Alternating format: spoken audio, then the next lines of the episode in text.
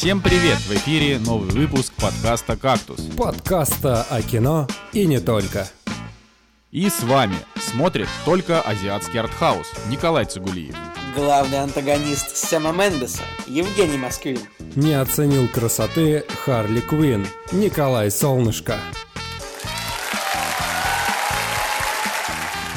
Сегодня в «Кактусе». Что там по хищным птицам? Достоин ли фильм 1917 главного Оскара? Кошмарные предсказания Оскара от киноакадемии. Что можно сказать про главный китайский блокбастер в истории? И чем недоволен режиссер Роман Каримов. Ну чё, пацаны, здоровушки. Как дела? Добрый вечер, добрый вечер. Добричка.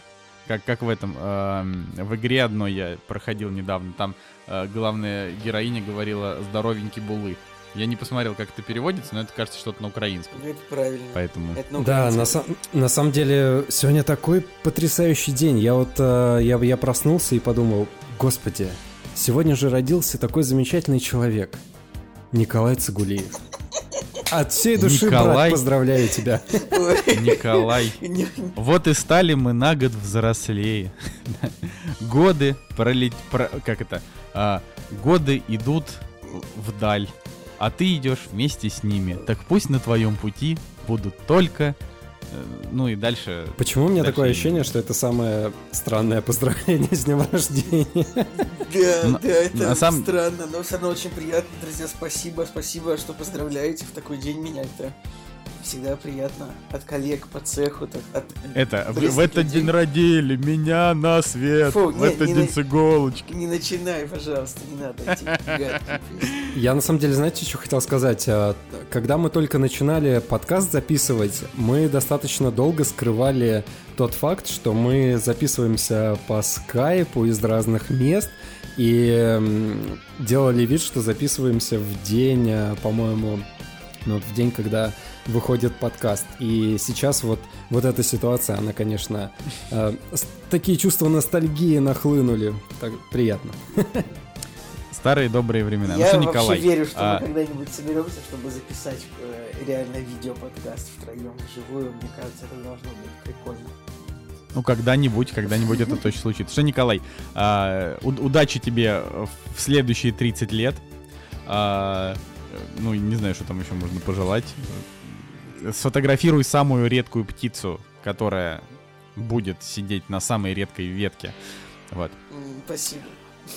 И расскажи, пожалуйста, Николай, меня- что за проблема там... Про- просто, чтобы вы знали, у меня очень большие проблемы с эмпатией, когда меня с кем-то поздравляют. Я просто, меня бывает, мне звонят, э, типа, день рождения мне звонят и говорят много приятных слов. А, и что угодно, ну, то есть говорят, там, Николай, мы тебя поздравляем, ну, вот, ну, что, что угодно, там, искренне, неважно. Но штука в том, что я просто, вот у меня, почему, я не знаю почему, но у меня вообще, ну, вот, мое, как бы, вот, вот тот эмоциональный центр, который внутри работает и отвечает, он вообще не, не дает никогда никакого ответа на то, что меня вот поздравляют. И с чем бы меня не поздравляли, я не умею как бы получать от этого удовольствие, просто потому что у меня почему-то, вот, у меня почему-то эмпатия вообще в этом смысле не работает. Я не знаю почему. Ну, во-первых, потому что ты уже, ты уже старый, и очевидно, что чем, чем ты старее, тем тебе больше плевать на поздравления, это раз. Во-вторых, абсолютно, мне кажется, все люди немножко странно реагируют на поздравления. Вот, допустим, вот тебе вручают какой-то подарок, и он прям очень крутой. А, и, ну, мне там часто дарят что-то, что мне прям нравится. А, но я не могу показать вот это вот... Что? Это тот самый вот этот?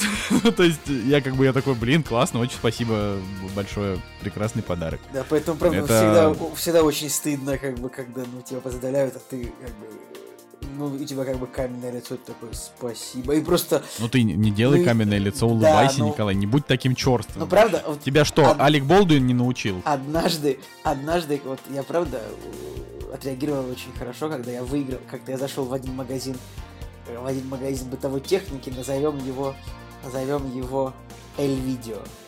Э, И, и- как бы я собирался купить там, это было вообще года полтора назад, наверное, как даже рассказывал об этом. Я собирался купить там кофемашину. И, и мне сказали, ну вот у нас сейчас проходит акция, вы можете крутануть колесо фортуны и выиграть скидку. Я такой, ну давайте. Я крутанул колесо, я выиграл скидку 100%. Ну то есть мне, я, то есть я же просто вошел, я как бы крутанул колесо, и мне просто отдали ту кофемашину, за которой я пришел. И мне говорят, поздравляю, я такой, спасибо, вот это классно. Ну, э, вот это, ну, да вообще было невероятно, просто, как бы, не знаю, наверное, есть люди, которые по жизни много чего что-то выигрывают, но э, мне не очень везло, скажем так, вот, тем, чтобы очень много по жизни выигрывать. Николай, ну ты же просто а, главный, главный машнарь вообще в стране. Просто тебе э, это, это лучший подарок для тебя, это, халява. Это, это, это, это правда правда. Но вот. вот. Так что спасибо большое, Ладно, что вы меня поздравили. Хватит, хватит про день рождения. С спасибо вот да, всем ну, читателям, кто будет меня поздравлять. Обязательно оставляйте в iTunes это самое отзывы с подписью Николай с днем рождения. Нормально. Спасибо. Короче, расскажи, пожалуйста, Николай, что там с Романом Каримовым, потому что мы с Жекой за Твиттером так не следим, потому что, мне кажется, вообще практически никто, кроме тебя, не читает Твиттер, поэтому расскажи, пожалуйста, что же там было. Ложь, ложь и обман, конечно же. Слушайте, Роман Каримов, ну, помните, может быть, русский режиссер, который вот в какой-то момент, не, не то чтобы он был очень популярный, но несколько фильмов, которые очень, ну, как-то получили хорошие оценки. Например, фильм «Неадекватные люди», у него вообще ну, 7,6 на кинопоиске, а, Хотя в целом, на мой взгляд, фильм как бы на 6. Ну, не суть. В общем, «Неадекватные люди». Э, вышел 10 лет назад. И вот он прям зашел всем и как бы Роман Каримов, режиссер, получил большое уважение, скажем так, такое. Потом снял фильм «В дребезги», «Все и сразу», «Гуляй, Вася». Ну, типа, это... Вот это неплохие фильмы, это средние, нормальные фильмы. Ну, то есть, как бы, вот. И вот в Твиттере бомбанул пост из Фейсбука Романа Каримова, а пост его о том, ну, я не знаю, я сейчас прочитаю выдержки небольшие из поста. Пост начинается так. Фильм 1917 – это убого реализованное и дублированное на русский язык театральное позорище, недалеко ушедшее от другого однокадрового театрального куска говна Бёрдмана, но там это было хоть обосновано. Здесь плохо все, но самое главное, нет ни грамма ощущения реальной жизни. Все постановочное, фальшивое, мелкое. Награждать и даже выпускать такие фильмы – это плевок в сторону настоящих фильмов о войне. Тот же Дюнкерк, вот от него было не оторваться. А здесь полный это э, казус, Э, Мендес создал вторую дорогу перемен, второй худший из своих фильмов. И Томас Ньюман. Ну, чувак, ну ты чё? Э, Томас Ньюман, видимо, это сценарист. Э, нет, это... Подождите, это, по-моему, оператор, нет? Нет, Нет э, Роджер оператор... Диккенс, оператор. А, а, да, ну, чувак, да. ну ты чё? Купи библиотек современных, что ли, посмотри другие картины. С красотой по-американски ты был на острие, а это что за кусок олдскульного мелодраматического говна? Тфу, блин, вроде отпустила. Ребят, и дальше самые сочные фразы. Вот сейчас будут последние три фразы. Вот представьте, что эти фразы произносит профессионал киноиндустрии. То есть, ну, человек, который снял много фильмов, у него сейчас есть какое-то свое актерское агентство, я посмотрел, он сейчас занимается, я так понял, больше, меньше, чем съемками, больше как бы кастингом актеров, я так понял. Так, Томас эти, Ньюман, эти... композитор, если что. Ой, извините. Что ужасно, позорный позор. А, а, в общем, да, вот фразы профессионал киноиндустрии. Надо перестать ходить в кино по рекомендациям. Одно говно только хвалят. Вообще худший год для кино. Джокер, Паразит, а теперь и это. Верните мне 99-й. я не понимаю, тролль... я до сих пор не понимаю, троллинг это или на самом деле это все написано. Мне кажется, он, мне кажется, он, он, э, он просто троллит, да, вообще по-всякому, потому что, ну, это, это странно. Предлагаю Каримову снять фильм 1999. Да.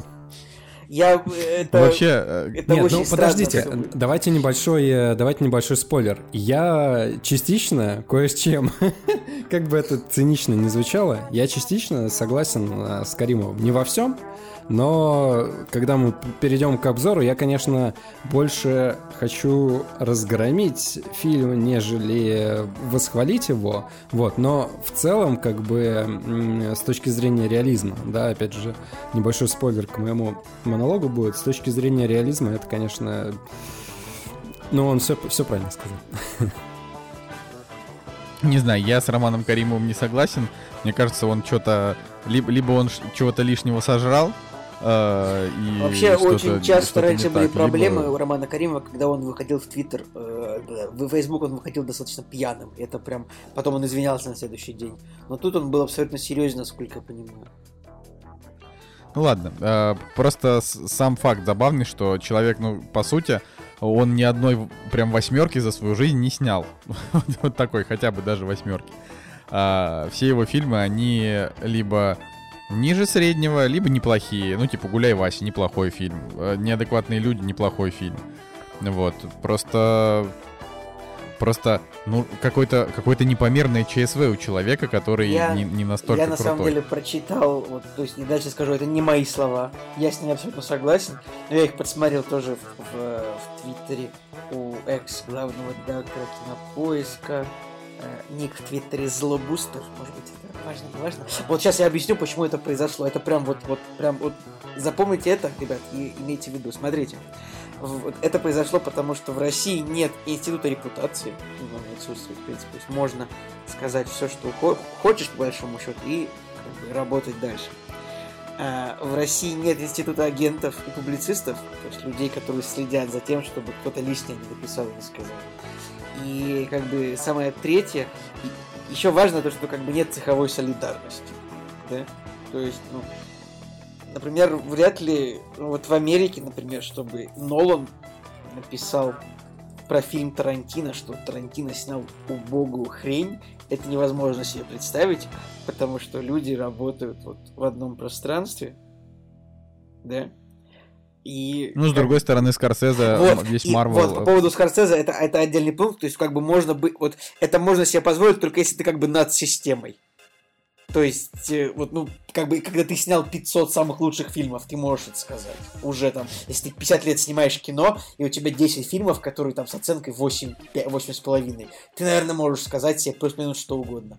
Но таких людей их 5 человек, правда, вот во всем Голливуде, которые могут как бы говорить, и вот их будут воспринимать, и как бы не будут их э, придавать анафеме воспринимать серьезно продолжать. То есть, ну, Роман Каримов все-таки не Мартин Скорсезе. Ну да и ладно. Да как-то, я не знаю, да. Ром- Роман Каримов, даже не Клим Жуков, или как его зовут? Нет, Клим Жуков. Это это друг Гоблина. Клим Жуковберг. Нет, нет, как зовут этого, который снял... э, 2020 год уже, а мы Кого все еще смеемся над другом Гоблина. Николай, кого ты имеешь в виду? Который снял, который снял тексты Холопа. Э, Клим Шипенко. Клим Шипенко, да, простите. И Вот, Человек, ладно. который снял эти Т-28 28 панфиловцев, Шалепа или кто-то еще. Вот такие смешные Да фамилии. это вообще, ну, просто неважно. А, Че, Жень, как у Да, тебя извини, дела? сейчас был обзор, соц... а- обзор о том, как в Твиттере обсудили высказывания из Фейсбука. Все, вот. Спасибо, Николай. мы Всем так закончили, о- вот мы закончили о послушать. важном. Уже тысячи человек э, перестали слушать наш подкаст прямо сейчас. Давай, давай, Жень, расскажи, как у тебя дела. Слушай, да ничего, на самом деле нормально. Э, Я, конечно, не сравнюсь с вами на этой неделе по количеству просмотренных фильмов, потому что я знаю, что ты кучу всего посмотрел, и Николай тоже посмотрел просто какое-то большое количество фильмов, и мы даже что-то перенесли на следующий выпуск, чтобы все смогли посмотреть, одновременно обсудить. Я же вот э, удостоился э, чести посмотреть 1917, и на самом деле был э, очень приятный кинопоказ, потому что э, просмотр был в э, кинотеатре от Ленфильма, и я еще раз, короче, убедился в том, что реально у них очень классный кинотеатр, такой уютный, и Блин, поймал Доки? себя на мысли... Нет? А, все, все, я понял.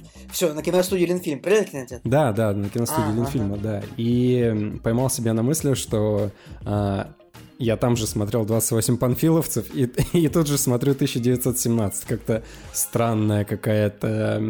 э, а, странное стечение обстоятельств, что я там смотрю практически только военное кино. Вот. И вот, и, и посмотрел еще 4 серии молодого папы, и так, чтобы не в основное время Нового папы. Да, короче, я до сих пор в восторге, но я, опять же, поймал себя на мысли, что я как будто смотрю четвертый сезон Твин Пикса. Вот э, реально настолько общие какие-то есть схожие черты с Линчем, что меня прям переполняют какие-то эмоции, и если кому-то нравится Твин Пикс, то прям, блин, нового папу нужно смотреть мне кажется, обязательно. И, кстати... Ну, сначала молодого, наверное. Ну да, молодого. Но, а, блин, они, они на самом деле так сильно отличаются друг от друга, и я, и я понял, почему... А, почему Сарантино все-таки назвал его новой папой и делает его как отдельный сериал. Ну, то есть не как второй сезон, а как первый сезон другого сериала. Потому что они чертовски разные.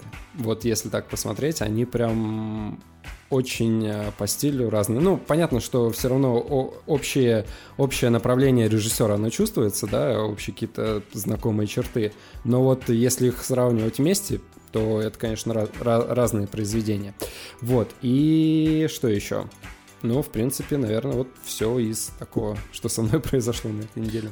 Я вот, я вот посмотрел, мы досмотрели второй сезон «Миссис Мейзел», я, конечно, продолжаю вообще ловить от него э, не, не, совершенно какое-то не, непостижимое удовольствие, он очень крутой. Вот, и если первый сезон я, им, я как бы им восхищался и говорил, вот обязательно все смотрите Мейзел, он, он там классный, второй сезон он просто еще круче, чем первый, и крайне редко встречается такое вообще в сериальном мире, когда когда с каждым сезоном сериал раскачивается, становится лучше и лучше. То есть, э, вернее, так сказать, э, для лучших сериалов вообще, ну, в, в истории, это как раз стандартная тема у какого-нибудь Breaking Bad, да, как вы там говорите, там с третьего сезона самая движуха начинается. Вот, э, это моя, моя любимая тема, когда Николай говорит, ну давай, давай, ну с третьего сезона там вообще огонь. Я такой, да, да, хорошо. Николай, есть, а... есть все сериалы, а есть Breaking Bad. Ну, как бы. Да, вот, вот это, понимаешь, это твое. У меня есть все сериалы, а есть Newsroom, поэтому тут как бы разные. Но я вот э, могу э, советовать вообще все бросать и смотреть э, «Удивительную миссис Мейзел». Он, он какой-то фантастически невероятно классный. Он может быть... Э, вот сравниться с Newsroom по уровню, по уровню гениальности диалогов, по там остроумию, вот это все, но при этом у него еще и сеттинг э, такой необычный, интересный, э, э, и он такой как бы добрый, поэтому когда ты его смотришь, ты не чувствуешь себя хреново, ты это такой сериал, чтобы э, хорошо провести время, э, но и при этом посмотреть не какую-то жвачку, а вот такое, можно сказать, произведение искусства, то есть действительно мощный сериал, ну, как, наверное, сравнимо с каким-нибудь вот Сарантино и его работами. То есть э, ты э, проводишь время хорошо, но при этом, э, ну, то есть и смотришь нечто легкое, э, но при этом это не совсем попса, то есть это действительно, действительно хорошо. Вот, чё, давайте, может, это премьерки с вами пообсуждаем? Давай. А то, а то Рома Каримов у нас сожрал вообще все. Вот и они! Премьеры недели!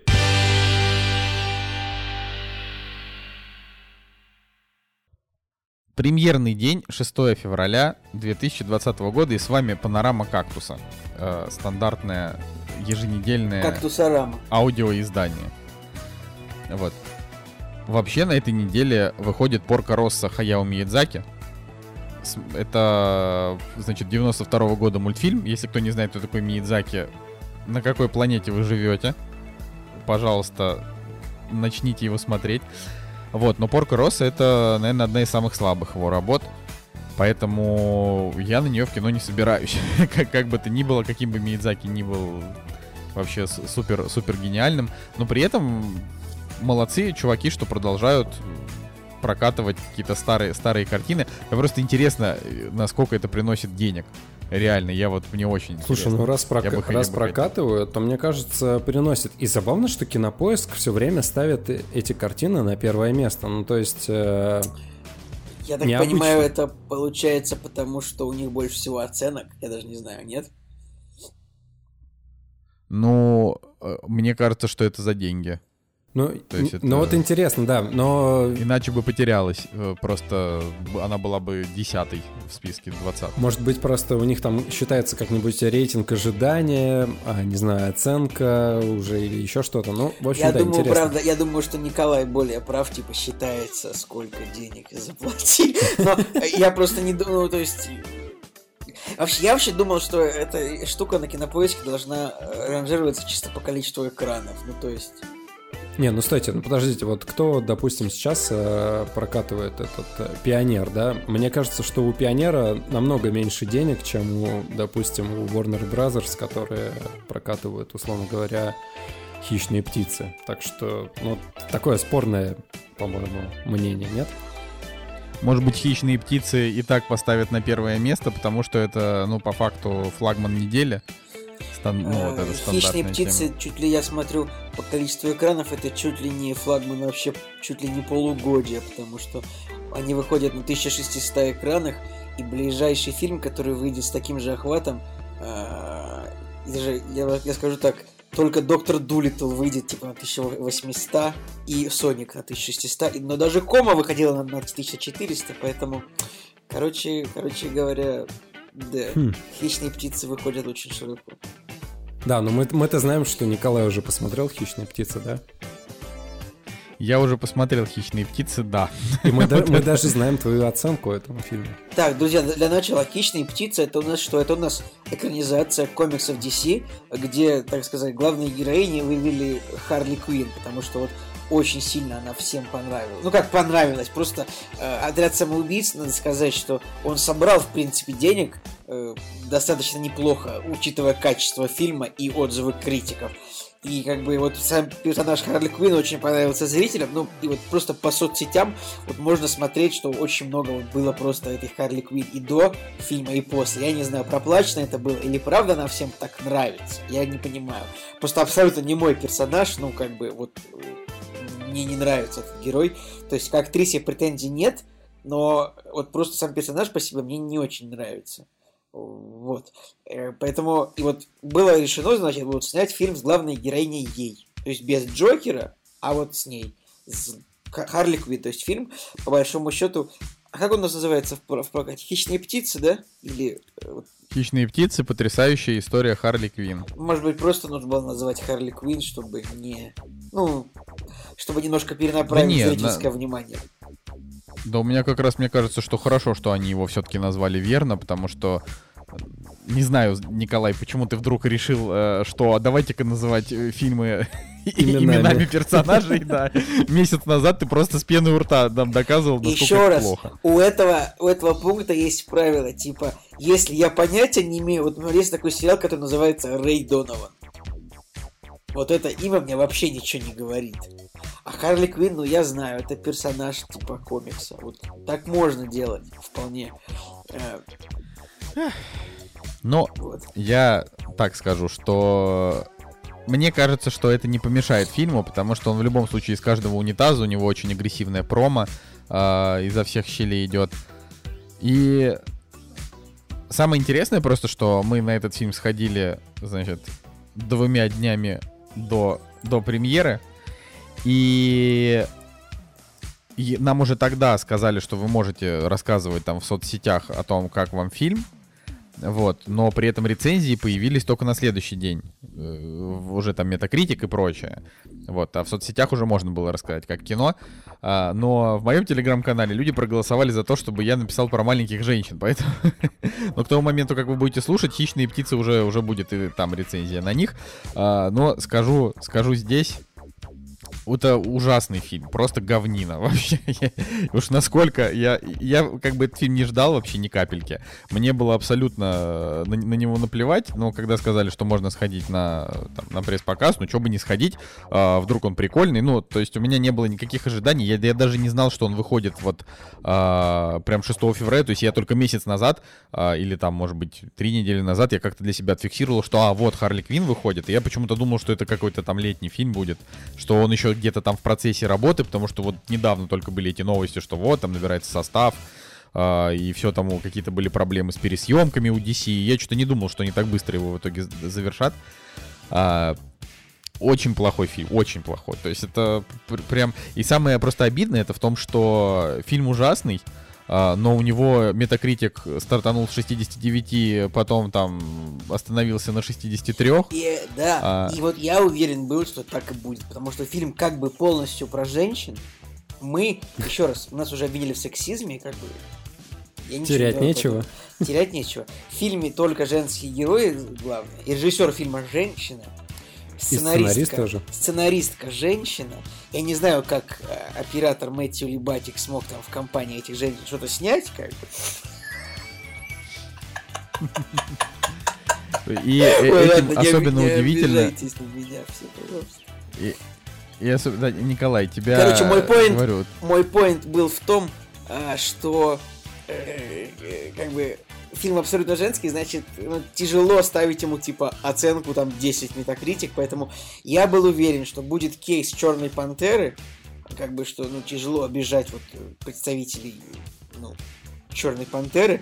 И я был уверен, что будут высокие отзывы от кинокритиков западных. И они как бы выше, чем... Ну, Я не знаю, может быть, Николай Сгущаев, вдруг фильм нормальный, на самом деле. А, может быть, Николай сгущает, да. а, Просто а, тема в том, что у отряда самоубийц, вот у него там, например, метакритик 40, а у этого там 60. И этот фильм хуже, чем отряд самоубийц. Потому что я вообще к отряду самоубийц нормально отношусь, у меня ему там семерка стоит, и я от него там. Я от него получил примерно такое же удовольствие, как от Лиги справедливости. Просто посмотрел и один разик, и мне нормально. Но вот хищные птицы, а, он. Я не знаю, как нужно. То есть вот какое именно должно быть восприятие, чтобы этот фильм понравился больше. Мне интересно даже. Я не говорю, что э, с теми, кому этот фильм понравится, что-то не так, потому что некоторым моим знакомым он понравился, но это вообще не мое кино. И э, там причин этому на самом деле десятки, да, там первое, почему «Отряд самоубийц» я считаю лучше, потому что «Отряд самоубийц», э, он как бы позиционировался как такой э, мрачняк, но с юмором, Э, вот. И в итоге он действительно оказался более-менее мрачняк с юмором. э, и там был хоть какой-то, как, ну, там, не знаю, сюжет, да, что они там и шли из Ну, точки А в точку Б, что там был, происходило. но, Николай, не защищай, пожалуйста, отряд самоубийц, это правда, ну, пл- Не, я не плохой защищаю отряд фильм. самоубийц. Ну, реально, это Типа, пла- сильно Реально, давай плохой по фильм. пунктам, что тебе в «Хищных птицах» не понравилось, потому что ты Вот сейчас я пока я 10 просто минут хотел- говоришь, что тебе не понравилось, а почему, непонятно. я хотел через отряд... Во-первых, не 10, да? Вот не нужно тут, пожалуйста, меня своими монологами мерить. Это неправда. Вот, просто я хотел через отряд самоубийц сравнение привести, что а, вот Николай говорит, не защищай, типа, это все равно плохой фильм. Это неплохой фильм в сравнении с «Хищными птицами». А, во-первых, там очень плохой юмор. А, то есть э, фильм, значит, позиционируется как прям такая задорная, кровавая веселуха с рейтингом R, шуточками и прочее. Шутки там все на уровне «Эй, ты ударила меня в сиську!» Вот такие. А, типа, ой, ка- кажется, кому-то придется сажать буррито, чтобы просраться. Ну, вот такие, вот, вот такие шутки, прям плохие. А, и это, ну, это, грубо говоря, это текстовые, да, шут, ну, то есть, которые персонажи проговаривают. А са- сами по себе, а, ну, как бы, постановочные такие я, я просто не знаю, как есть ли у этого какой-то юмор. термин. Ну, то есть, то есть, вот когда это не ситуационный юмор, а вот когда шутка происходит, но там не обязательно. То есть, сама по себе ситуация, да, забавная, но при этом персонажи ничего не говорят. а, то есть на экране должно происходить нечто забавное. Вот эти, в эти моменты фильм он не забавный. А, это первый пункт, да, то есть шутками прям, прям труба. Во-вторых, он а, довольно жестокий, но при этом он не использует рейтинг R. Ну, то есть там в самом начале есть сцена, где главный злодей в исполнении а, Юэна Макгрегора абсолютно отвратительного исполнения вообще, то есть вот ужасно, худшая его роль. Правда? А, значит, Обидно. Да. Я надеялся, что, ну, как бы от него что-то можно... Так просто нет, вообще ничего не ожидаешь, просто он, он реально кривляется. То есть он играет просто типа очень плохого чувака. А, и там просто фильм, можно сказать, открывается тем, что он там убивает семью, там Ой. срезает лицо Так, Николай, подожди, мужчине. ты сейчас не рассказывай, не пересказывай, пожалуйста, весь фильм. Весь фильм я не буду пересказывать. Я же, я же, Николай, я же тебе обещал, я не буду. Я даже не скажу, чем закончится. А, вот. И что он там, типа, сначала срезает лицо мужчине, потом, значит, его жене, а, по- там, а, потом, а потом дочке. Ну, то есть он прям злой, плохой. И фильм при этом жестокий, то есть очевидно, что рейтинг R не просто так. Но они не могут нормально в этом фильме никакой такой вот, э, как бы, веселый, забористый кровушки нам показать. Абсолютно, фильм вообще не задорный. Зачем в него было впаивать рейтинг R? Там несколько кровавых моментов, но они не то, что кровавые, в смысле, несколько моментов, где кровь в кадре есть, они существуют.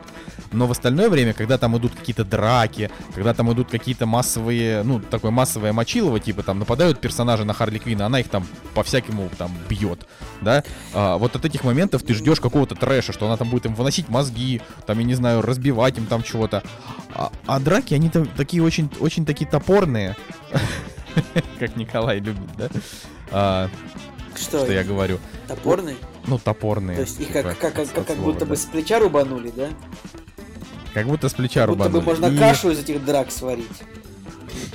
Да, абсолютно, абсолютно. Блин, да нет, Николай, из этих драк кашу вообще не сваришь. Очень плохо. Дра- драки поставлены так, что, значит, ты не обращаешь ты, ты не получаешь удовольствия от них. То есть этот фильм это не блокбастер, а поэтому в нем нет каких-то там супер спецэффектов, каких-то определенных, вообще каких-то интересных, э, скажем так, каких-то интересных и изобретательных, там, не знаю, особенно взрывов или чего-то там. То есть этого ничего нет, и поэтому фильм должен, вы, должен был выезжать на чем-то вроде как вот выезжал Дэдпул. То есть, не знаю, там отрубаются конечности, трэш, угар, весело. Но здесь э, ни, ни трэш, ни угар не весело. Это, ну, и- и это, и это ужасно, да, как бы получается, что фильм, он не, не оправдывает свой рейтинг R. И зачем он в этом фильме есть, вообще непонятно. Может быть, для того, чтобы персонажи могли ругаться матом, но в дубляже ты этого все равно Слушай, не поймешь. Николай, и ну, дубляж довольно паршивый. Рейтинг R нужен, во-первых, для того, чтобы хотя бы чем-то отличаться от Marvel. Ты понимаешь, что вот у фильма Шазам э, был э, не рейтинг R, а был PG-13, и все равно Шазам отличался от Марвел. Ну, Ша- у ну, него был какой-то свой Ну, дух. Шазам все-таки он все-таки полудетская история. Как бы, как, Нет, как и... Шазам вообще детская Ну и как, история. и как его делать э, рейтингом R, как и главное для чего? Ну, не знаю, можно было просто сделать Шазама без детей, и все равно было бы нормально. Вопрос не в этом. Вопрос в том, что если у вас есть э, бабло и разрешение от студии снимать фильм с рейтингом R, более того, режиссер Кэти Яни, это ее дебют, она до этого ничего не снимала, ей дали 100 миллионов долларов, и ты сняла вот что. То есть, я могу так сказать, Кэти Яни огромная молодец. Для первого фильма это победа, да, вот э, человек, который свой первый фильм снимает вот так, это, конечно, Э, То есть это, эту женщину вряд ли ждет успех. Это не Тарантино, который снял «Бешеных псов», и все такие, что, ничего себе, да? Но для первого фильма э, я, например, могу вот вспомнить э, варианты, ну, в смысле, не варианты, а вот истории, когда э, режиссеры, которые снимали э, всякие драмы, им давали бюджеты, они выходили на блокбастеры и проваливали блокбастеры. Ну, кого ты сейчас скажешь? Э. Типа Флориана Хенкеля фон Донорсмарка или кого? Кто еще? Ну, э, Флориан Хенкель в итоге снимал-то не блокбастер, но это может быть кто угодно, не, включая не, ну там... турист должен был быть блокбастером как бы. Ну, понимаешь, это можно сказать и про Гая Ричи, который всегда снимал э, про всяких шнырей, а, а потом ему дали денег на короля Артура, да, и что? И, и- и фильм просто не оправдал ожиданий. Ну, Гай Ричи, да, просто зрителей, снял, это фильм мы про, его любим. просто снял фильм про бандитов в рыцарских декорациях очередной раз, но... Блин, Гай Ричи, я считаю, тоже его некорректно сравнивать, потому что все-таки просто что-то иногда идет не так у него. Но в целом фильмы все хорошие, как, как ты понимаешь сам. Так я, я, я люблю его фильмы, но не все, но да, вот, кроме того, фильма с Мадонной. А, просто Кэти Ян действительно а, неплохо эти 100 миллионов долларов потратила, вот я так скажу. А, и в монтажной тоже они посидели хорошо. уж Конечно, не я знаю, думаю, это- знаешь, почему они хорошо посидели в монтаже? Потому что всех женщин на этот момент уже от съемок отлучили, и там только мужички собрались в монтажной собирать, что там наснимали. Блин, Николай, вот э, я, я, я реально, я тебе советую это заканчивать, потому что новые зрители, они не выкупают вот этой твоей тонкой иронии. И сейчас придется объяснять. Смотрите, Николай Цигулиев, он не долбанутый сексист, да, это он так шутит. Это я на всякий случай, Николай, потому что нас слушают новые люди, они не понимают, почему, почему этот человек позволяет себе в 2020-м такие высказывания. Давай-ка вот это, Ну, возвращайся, я просто возвращайся в мир более тонких. Я понимаю, я просто надеюсь, что, ну, я всегда верю, что люди понимают юмор. Ну. Блин, вот вспомни, вспомни, Николай, людей, которые тебя Мне кажется, мне кажется, те люди, которые отвечали за юмор в «Хищных птицах», они тоже такие, блин, мы надеемся, что Николай Солнышко поймет наш юмор, а он не понял. Так я понял, он просто не смешной. Вот, э, треть- третий пункт, да, то есть это я сейчас, я сейчас, значит... э, Короче, уже- несоответствие рей... ну, несоответствие жанру, жанру и рейтингу, что еще? А, Это был это второй второе. пункт. Первый пункт я уже, честно говоря, пока я рассказывал, Слушай, я уже а вот забыл. у него хронометраж всего 110 минут, это же, ну, мало. Да, он как бы, Так ну, вот, я же говорю- скомканный, я да? говорю, я хотел очень быстро. Чем больше вы меня отвлекаете, тем дольше э, затягивается мой, э, история. Значит, э, на третьем, да, третьим пунктом я бы выделил, что фильм просто очень скучный. То есть где-то уже на 30-й минуте тебе скучно. Он неинтересный, у него неинтересный центральный сюжет.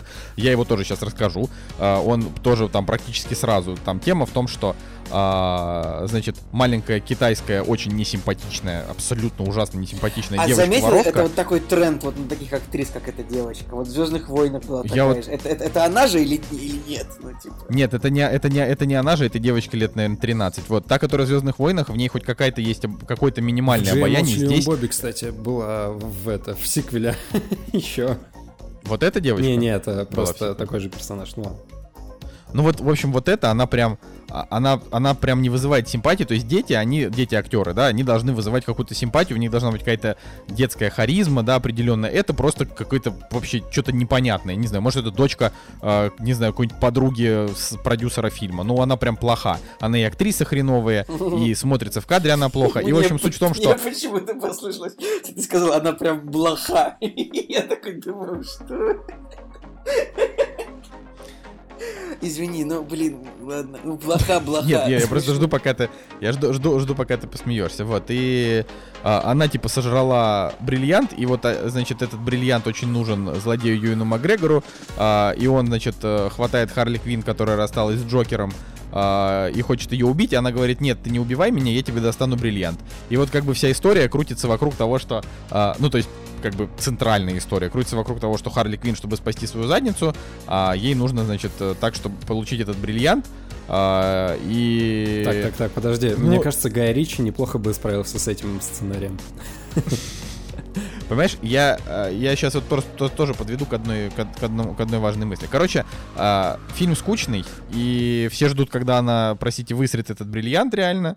Значит, э, в это время там есть несколько побочных линий с абсолютно, абсолютно мертвыми персонажами вообще. То есть, а, я тоже еще скажу попозже про Харли. А, Весь второй план, он ужасен. Он ужасен, там нет никого запоминающегося. Мэри Элизабет Винстед, которая играла Рамону Флауэрс, яркая, веселая, вообще отбитая баба. Да, здесь она играет просто такую какую-то э, мрачную во всем черном э, убийцу, которая мстит типа за свою семью. Ну Я хорошо, да, считаю, согласен, согласен. Ее лучшая роль это все-таки Кловерфилд 10. Ну, она все равно, понимаешь, как бы Cloverfield 10, ее никто оттуда там не помнит, кроме тебя, понимаешь? А ее такая центральная роль, это вот то, что она сыграла охренительную Рамону, а, вот, а Ребят, здесь она Скотта вообще... Пилигрима реально помните только вы вдвоем. Я серьезно говорю. Нет, Скотта Пилигрима Ребят, помнят все, Николай. Тут у тебя просто какие-то проблемы с ним. Можем опрос Скотт Пилигрим устроить. очень популярен в России. Давайте опрос устроим, реально, типа, а чем больше знаменита Да не, ладно, хорошо. Ну, конечно, она больше знаменита Скоттом Пилигрим, но он просто давно уже был.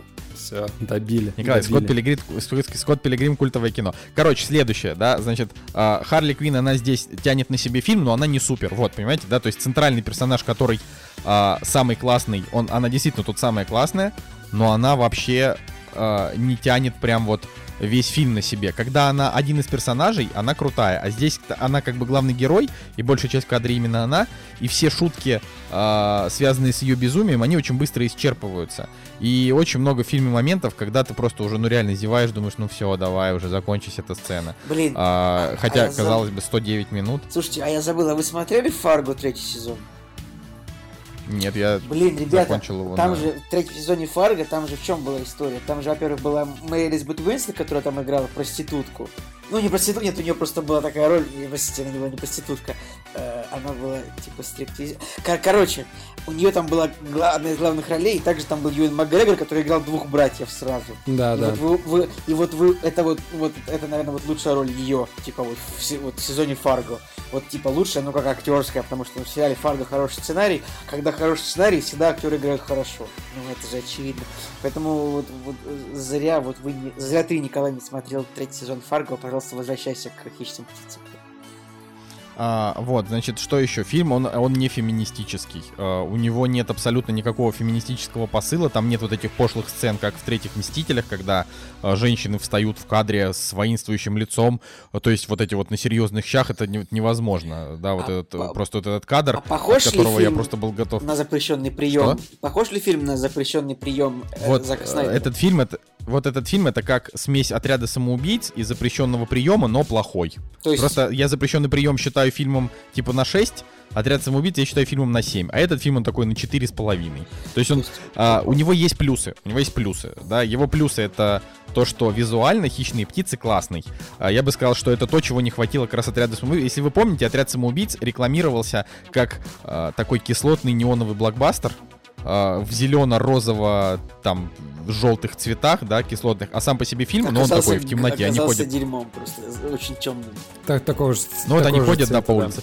Слушайте, у меня А вот, а У- здесь... Подожди, у меня один вопрос. А, Николай Цигулиев, а, какой, какую хищную птичку ты бы подкараулил и сфотографировал? Честно говоря, э, хороший вопрос. Николай, это, но- это, рита- это был риторический Мэри вопрос. А я реально, я реально, я реально задумался о том, что, ну, вот можно ли реально вот в, в условиях э, области, вот вокруг города, найти, правда, какую-нибудь птицу хищную и сфотографировать ее, чтобы она ну, не напала на тебя. То есть, ну, Бёрдвотчинг это вообще очень серьезный разговор. Это вот вы, вот вы шутите, вот вы шутите, а бёрдвотчинг становится все более популярным в мире. Вот так. Ты уже оформил а, очередную подписку на Netflix и посмотрел Да. танцы с птицами? Под, подписку оформил, но танцы не посмотрел. Я Кошмар. по пути к этому. Вот Прости. это, конечно, А Birdbox. Николай, это же тоже обязательно. Ой, да, короче, вот чтобы, чтобы, да, чтобы подытожить, фильм, он, это не, это не феминистическая история про сильных женщин а, и типа про то, как они там дают по жопе, э, значит, мужчинам. Они действительно, то есть тут действительно в фильме главной героини женщины, главный злодей это, значит, белый мужик, и мужики в этом фильме здорово все время получают по голове, но нет никакого акцента на том, что а, вот, э, типа, только, только мужчины здесь плохие, хотя здесь нету, как бы, плохих женщин, то есть этого нет, да. А, Но это э. просто, это вообще не бросается в глаза, потому что фильм скучный, блеклый и тупой. А когда фильм скучный, блеклый и тупой, а, тебе не важно, несет ли он какую-то в себе мысль. В этом фильме нет ни феминизма, ничего. Единственное, что вообще а, напоминает в этом фильме а, какое-то противостояние именно женщин и мужчин, вот какой-то, да, это когда, а, ну, как бы, Харли Квин, она, в принципе, этот фильм, он существует, да, вот его суть в том, что она, типа, рассталась с Джокером, а, или он ее бросил, там, непонятно. В общем, они разошлись, она осталась одна, а, и ей, типа, нужно д- доказать, что она тоже из себя что-то представляет, как бы без мужика. Но она даже об этом не говорит. Она просто такая, вот нужно, чтобы люди перестали меня воспринимать, э, типа, как бабу Джокера, потому что но, но ей это даже на руку играло. То есть, пока ее воспринимали как бабу Джокера, она там делала все, что хотела, а потом, когда перестали, э, ее сразу же все захотели убить, потому что она И- очень много людям сделала дерьма. Слушайте, а это такой тренд, мне кажется, а Лоис Лейн, ну... Будет ли фильм про Лоис Лейн, где она такая, я хочу, чтобы меня перестали воспринимать как... Да мне кажется, по-любому есть какой-нибудь э, э, комикс или мультфильм э, про Лоис Лейн. Полю- А По-любому Мэри Джейн, таких. а Мэри Джейн уже, ну, уже заявила, что она бы хотела, чтобы ее перестали воспри- воспринимать как девушку Питера Паркера. Вообще, вот я, это, это же реально больная тема. Ну, правда, Марго Робби, она а, прикольная сама по себе. И, и как Харли Квин она прикольная, просто когда ты там в паре с Джокером, вы можете что-то там веселое делать, что-то и безумное, или когда у тебя есть еще какие-то экранные герои, с которыми... А здесь просто тоже, чтобы вы понимали, очень важная тема. А, фильм, типа, в рекламе позиционируется как команда баб против злого Юэна Макгрегора, а на самом деле э, фильм идет час 50, и бабы собираются где-то на э, 90-й минуте, а до этого времени они все действуют как бы как разные линии, практически никак не пересекаясь между собой. А, Я уже не говорю о том, что у них абсолютно неинтересные линии, тебе на них наплевать. Просто сам факт, что а, у них нет никакой команды, и команда собирается только под конец.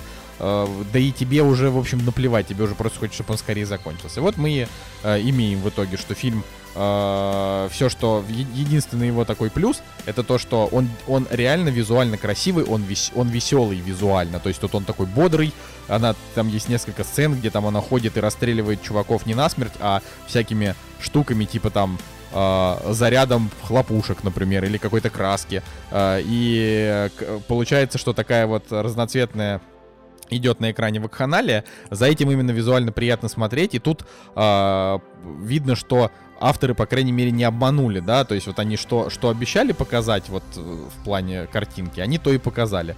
Но нельзя только на этом выезжать, потому что все, абсолютно все оставшиеся здесь э, элементы, они все либо средние, либо плохие.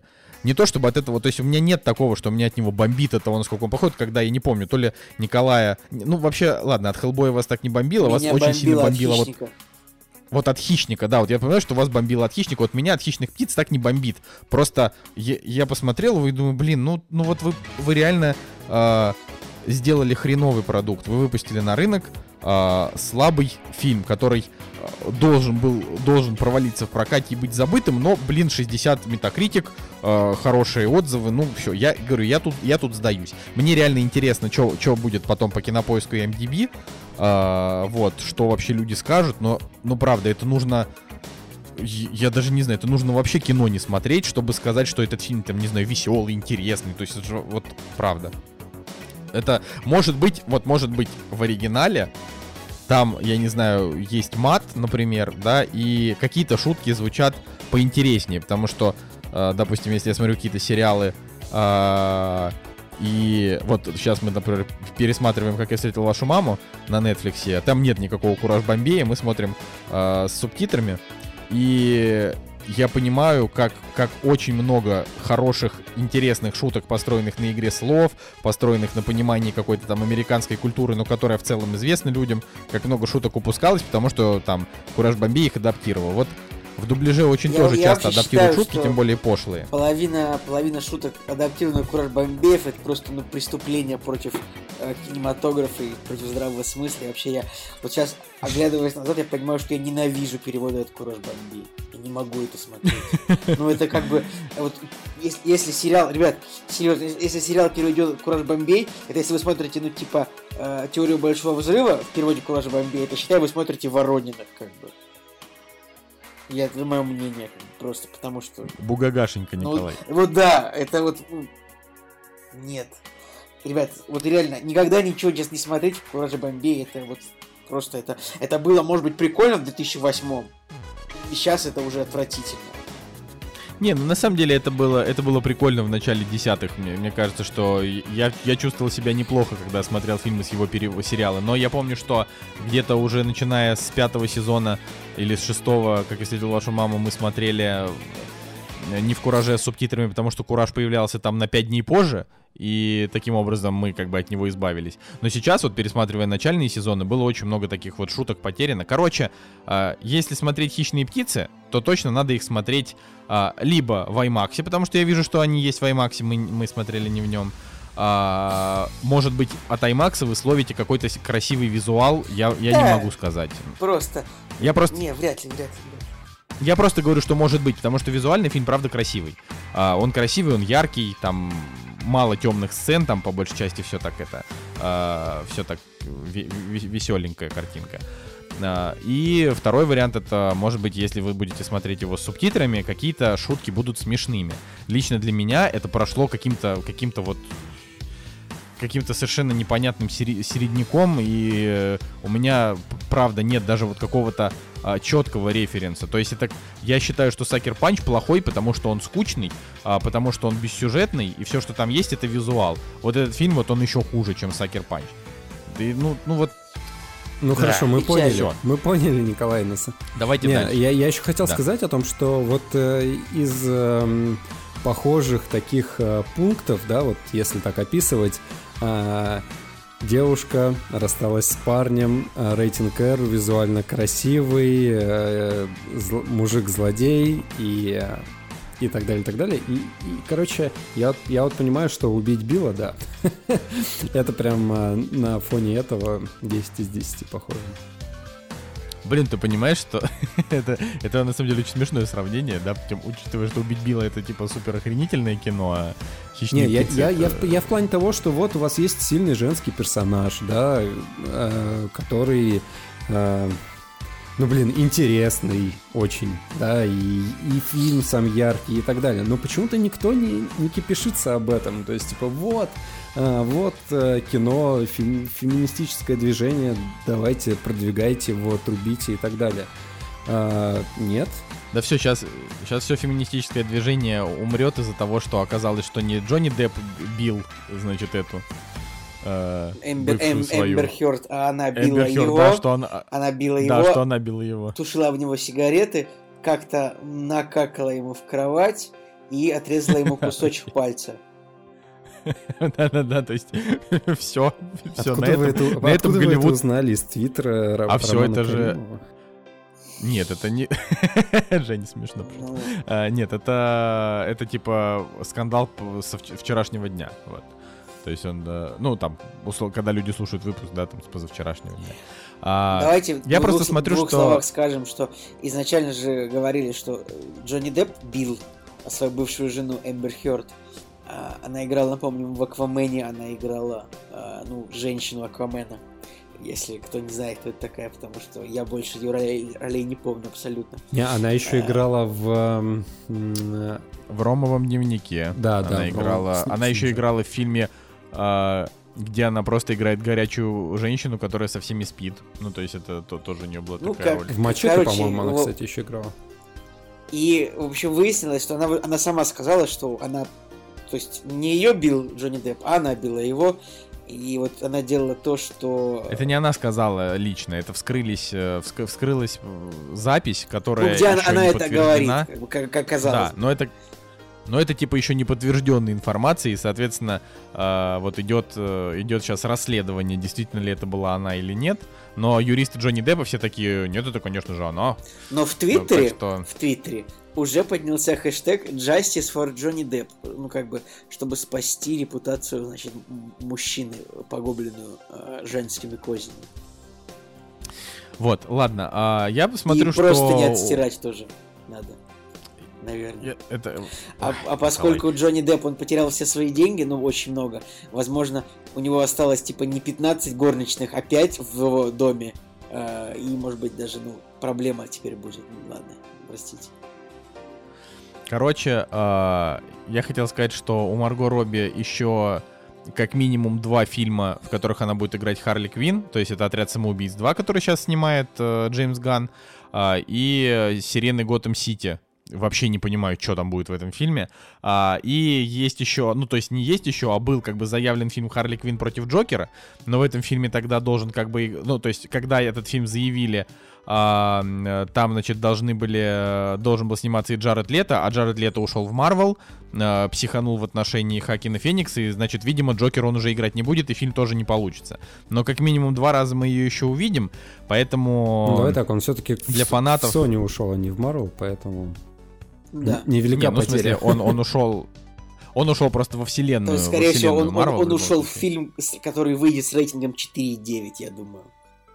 Да ты чё? Нет. Да нет, господи, конечно. это- Николай посмотрел... Вы, тр- вы не Да, смотрели... там такой, там такой идеальный трейлер, который сразу говорит о том, что у него оценка будет типа 6,2. Да в смысле? У него не будет у него сто процентов не будет 4.9. Это фильм, который... Это первый фильм, а, значит... ну, даже, Да, даже это так. первый Э, фильм э, э, по комиксам с рейтингом 4,9, который будет. Ну, еще есть фильмы с- по комиксам с рейтингом 4.9. Я думаю, это какой-нибудь «Каратель 2», нет? Фанатическая А, четверка. просто Э, фантастическая четверка, да. Я думаю, что, ну, то есть, э, во-первых, посмотрите разбор трейлера от клевого одного видеоблогера про, э, по, по этому, значит, по- ну, про вот этого Ну, ты можешь это будет- сказать cut the crap, и никто не обидится на это, мне кажется. Нет. Да вот, вот the Crap, ладно, хорошо, я могу сказать, потому что the Crap как-то показал кактус у себя в видео, так что вот, можно. Короче, э, там просто хороший разбор, и после него возникает все-таки желание посмотреть кино, это раз. Во-вторых, я не думаю, что он будет хуже Венома, а ну, Веном даже при своих э, да- даже в самых хейтерских оценках, не считая Жениных, он там, ну, на 6, да. Поэтому я думаю, что Морбиус не будет прям плохой, а так как там будет еще и Майкл Китон, который из Человека-паука, должно быть, должно быть нормально, я Ну так да. думаю.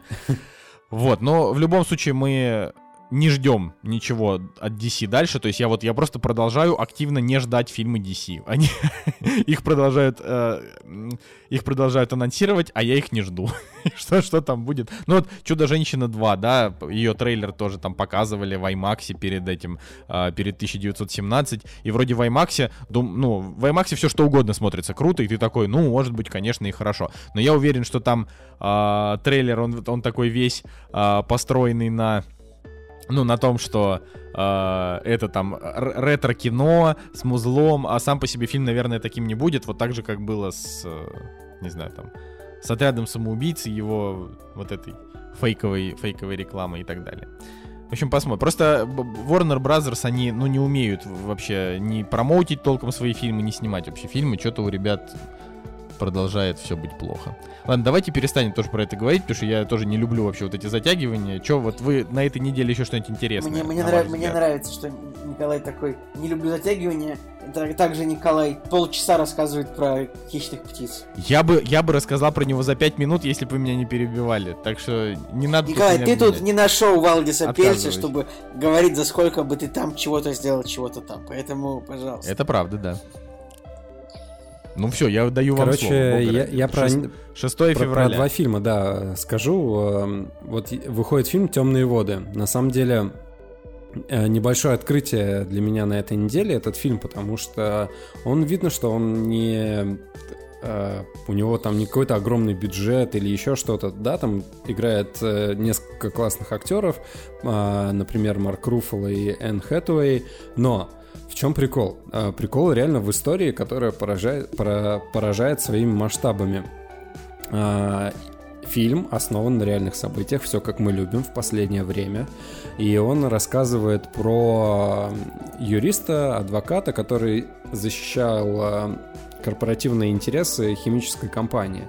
Вот, и с течением обстоятельств он переходит с, со стороны защиты вот этой вот э, компании на обвинение, потому что он узнает, э, что вот эта химическая компания, она скрывала просто огромное количество времени э, данные о том, что она в воды, да, которые там, ну, река, там, сточные воды и так далее, они скидывали химикаты, от которых от которых э, э, умирали там животные, и, и они, короче, знали об этом, то есть они травили э, городок там с населением условно 70 тысяч человек.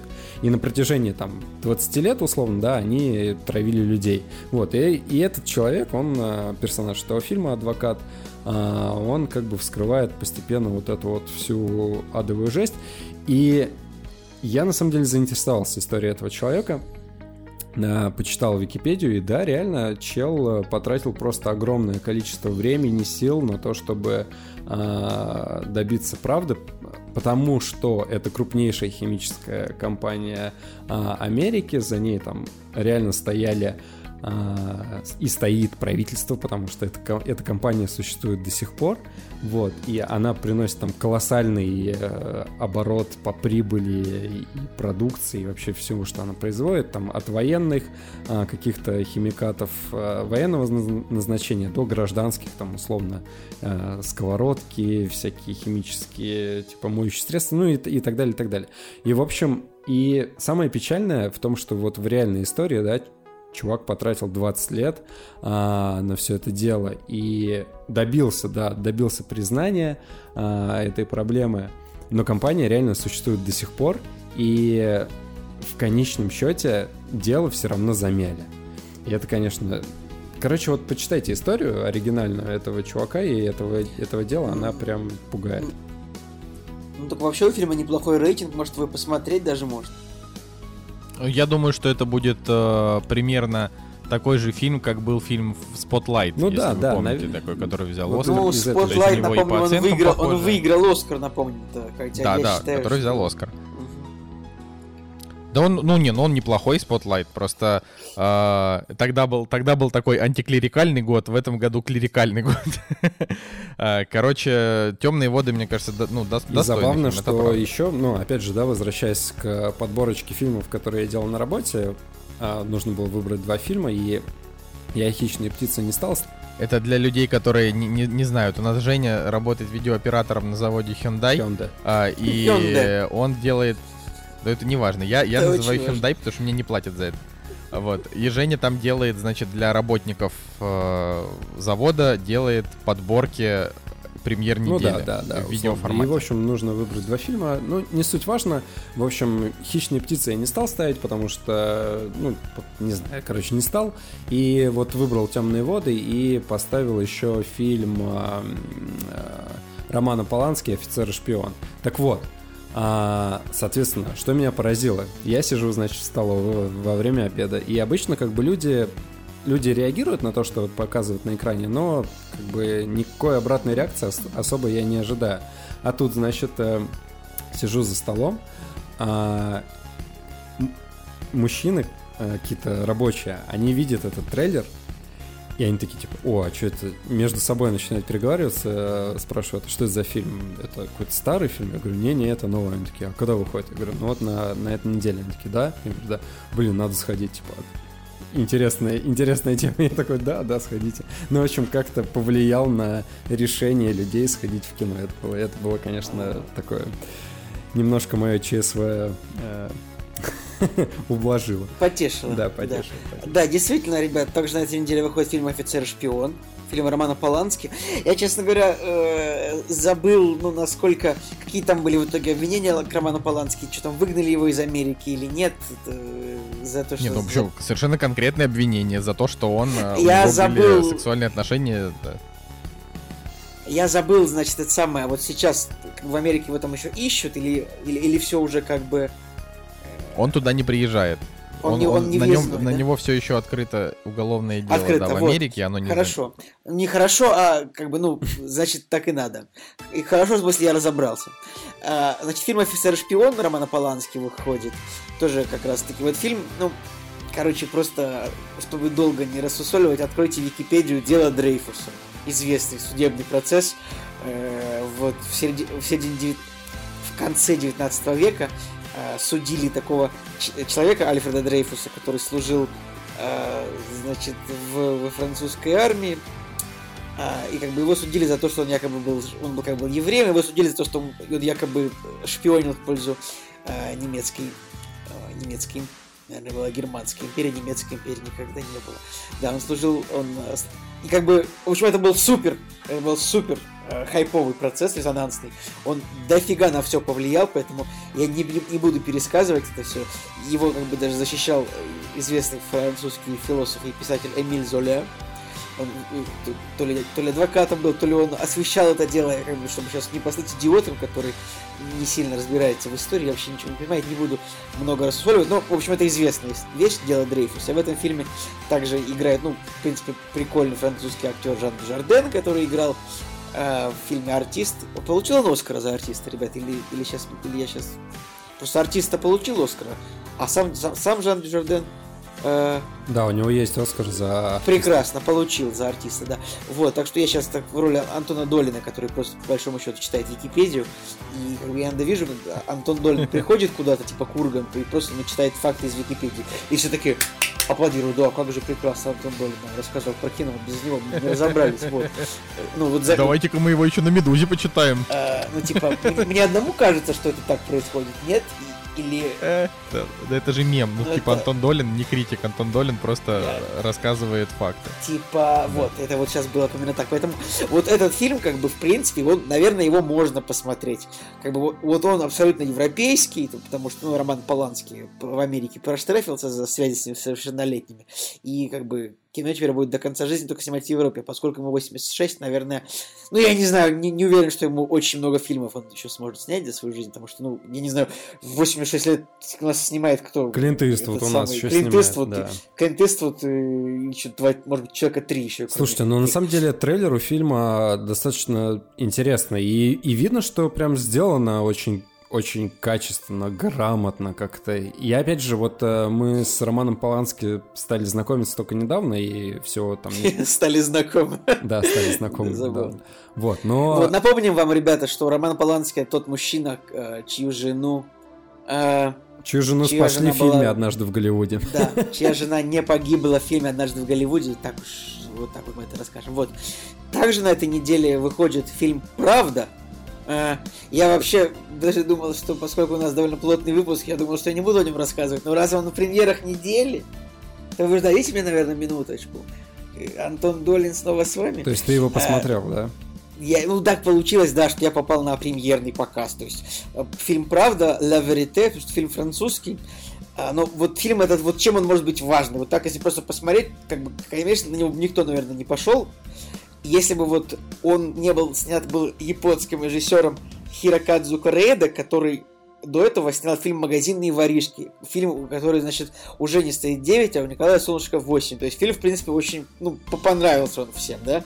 Как Ой, люблю магазинных вот. воришек вообще всей И, душой значит, просто.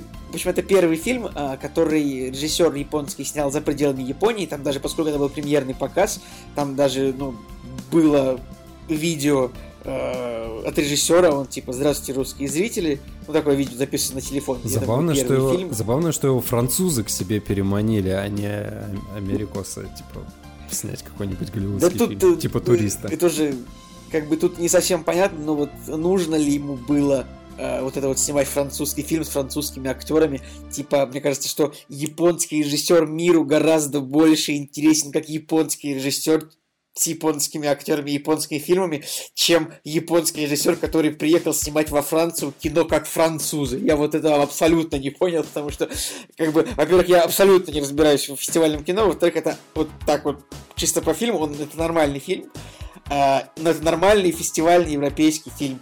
Как бы э, вот Короче говоря, в чем сюжет фильма? А, Сюжет фильма в том, что э, главная героиня Катрин Денев, суперизвестная, фран... ну, Катрин Денев это такая французская Мэрил Стрип, если вот очень, если для дебилов, как для меня, вот я бы, если бы я сам себе это рассказывал, типа, я бы сказал, что Катрин Денев это э, французская Мэрил Стрип, то есть, ну, именитая актриса, но уже в возрасте, там, ей там за, за 60, и 76, ой, как я думал, она младше, 76 лет ей, и вот как бы она играет как бы себя, она как бы играет известную актрису, а, к которой приезжает ее дочь, которая, с которой не очень в отношениях, а приезжает как, к этой актрисе по случаю дочь, потому что актриса выпустила мемуары о своей жизни, и как бы вот э, там в мемуарах есть какие-то вещи, с которыми дочь не согласна, и вообще все люди, которые эту актрису окружают, они не согласны с этими мемуарами.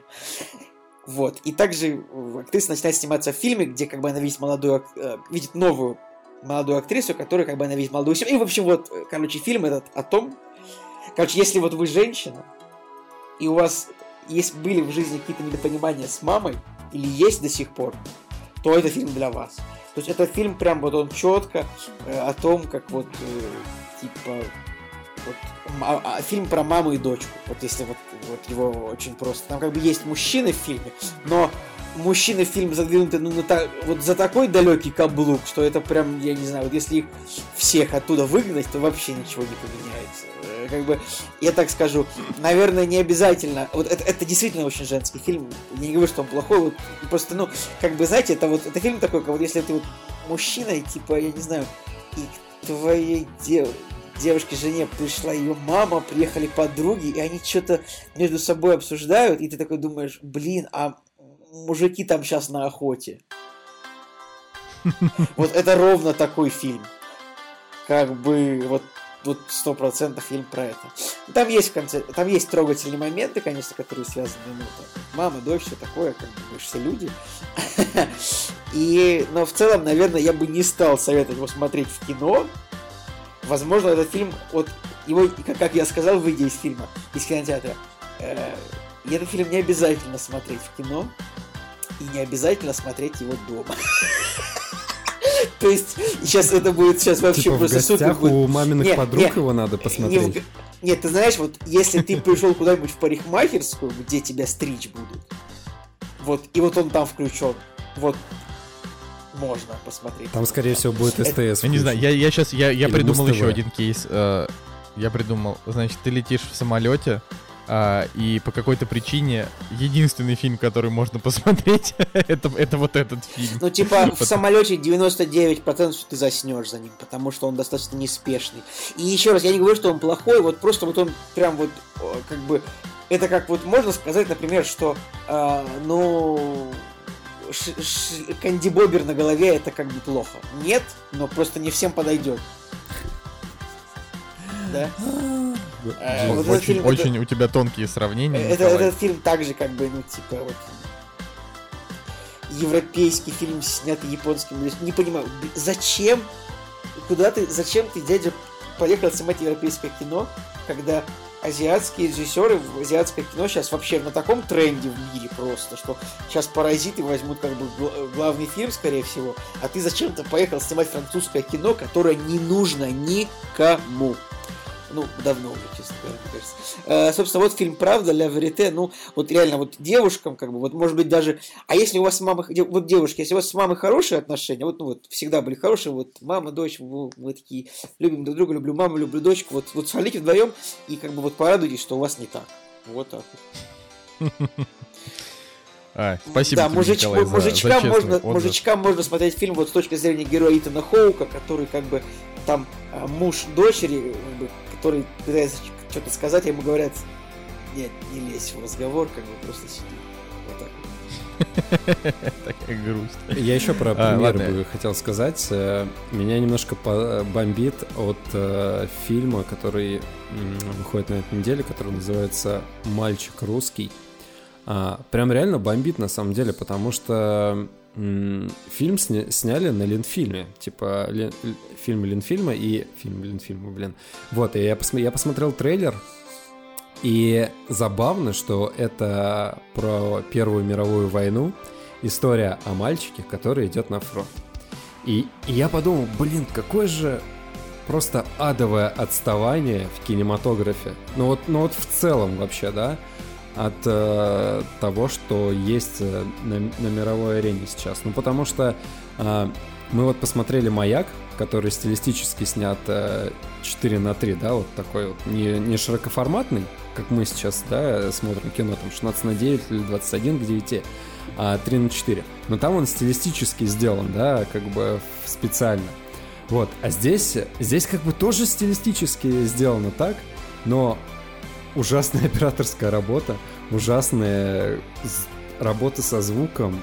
Не знаю, актер, актеров тяжело оценить. Но, в общем, просто вот сейчас там, условно говоря, вышел, да, 1917 фильм о э, Первой мировой войне, и выходит э, сейчас фильм от Ленфильма, типа, тоже о Первой мировой войне, и, и, и, и это просто как, я не знаю, такая марианская впадина по, э, по качеству вообще кинематографа, что мне даже немножко страшно, стра- страшно Но становится. зато на этой неделе еще выходит фильм а, «21 год Квентин Да, Тарантино». это круто. Про его там карьеру, документалка. Вот это, мне Это кажется, очень клево. круто, это да. экспоненты наши, наши старые друзья э, прокатывает. И я думаю, что его как раз было бы интересно посмотреть. Но он там будет на пяти экранах.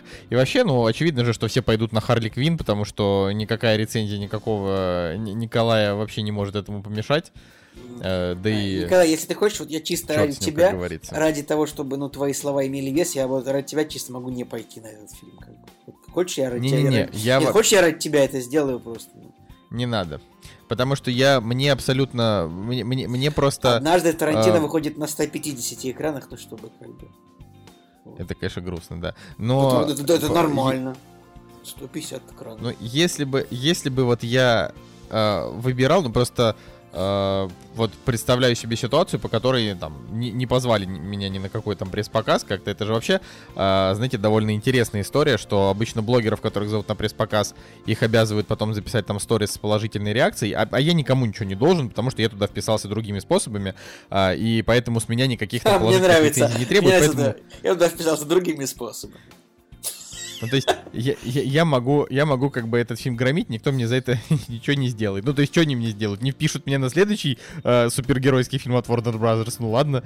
Вот, и я думаю, что если, если бы этого не произошло, я бы все равно вряд ли бы пошел на «Хищных птиц», я бы скорее пошел там на какие-нибудь темные воды, просто потому что, ну, что-то меня совершенно не, привлек, не привлекает там эта история. А, вот. И я не хочу сейчас влиять на выбор людей, потому что нас будут слушать и в пятницу в том числе, чтобы Поздравить Николая ли Цугулиева на с днем рождения. кино. Да, поздравить Николая Цугулева с днем рождения и решить, а, на какой фильм они пойдут в выходные. Вот а, мой личный совет, а, значит, на «Хищных птиц» не идти, просто потому что довольно много вариантов, есть из чего выбрать, в конце концов. И, и драмы есть, и мультики есть, и документалки есть.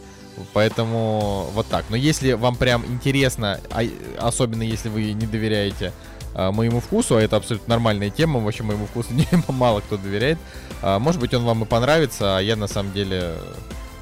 Я, я на самом деле не разбираюсь в кино. Вот. Давайте на этом с премьерами все. У нас еще много чего обсудить. Как вы считаете? Я согласен.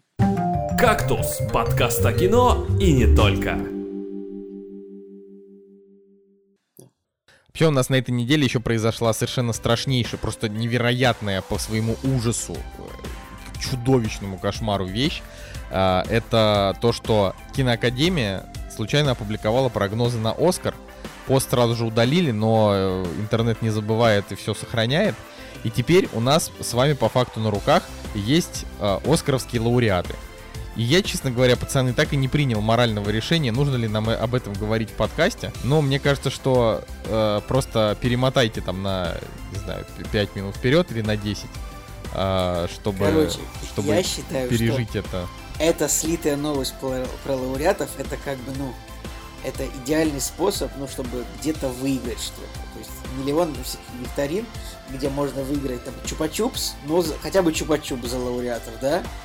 А, то есть наверняка есть всякие кинопоисковые викторины, поэтому вот используя эти знания, можно как бы а, выиграть что-нибудь. Я уже собираюсь так поступить. Не то чтобы я собираюсь деньги ставить, но на кино, что-то на кинопоиске можно выиграть, ребят. Подписку Там, какую-нибудь не- или не знаю, скидку, что. да. Подписку, да. Блин, ну ладно, такое себе. Короче, у нас, правда, на руках как бы есть... э, У нас как бы есть эти самые оскаровские э, лауреаты, по большому счету, и вот они, звуч... они вот звучат так, будто бы так и будет.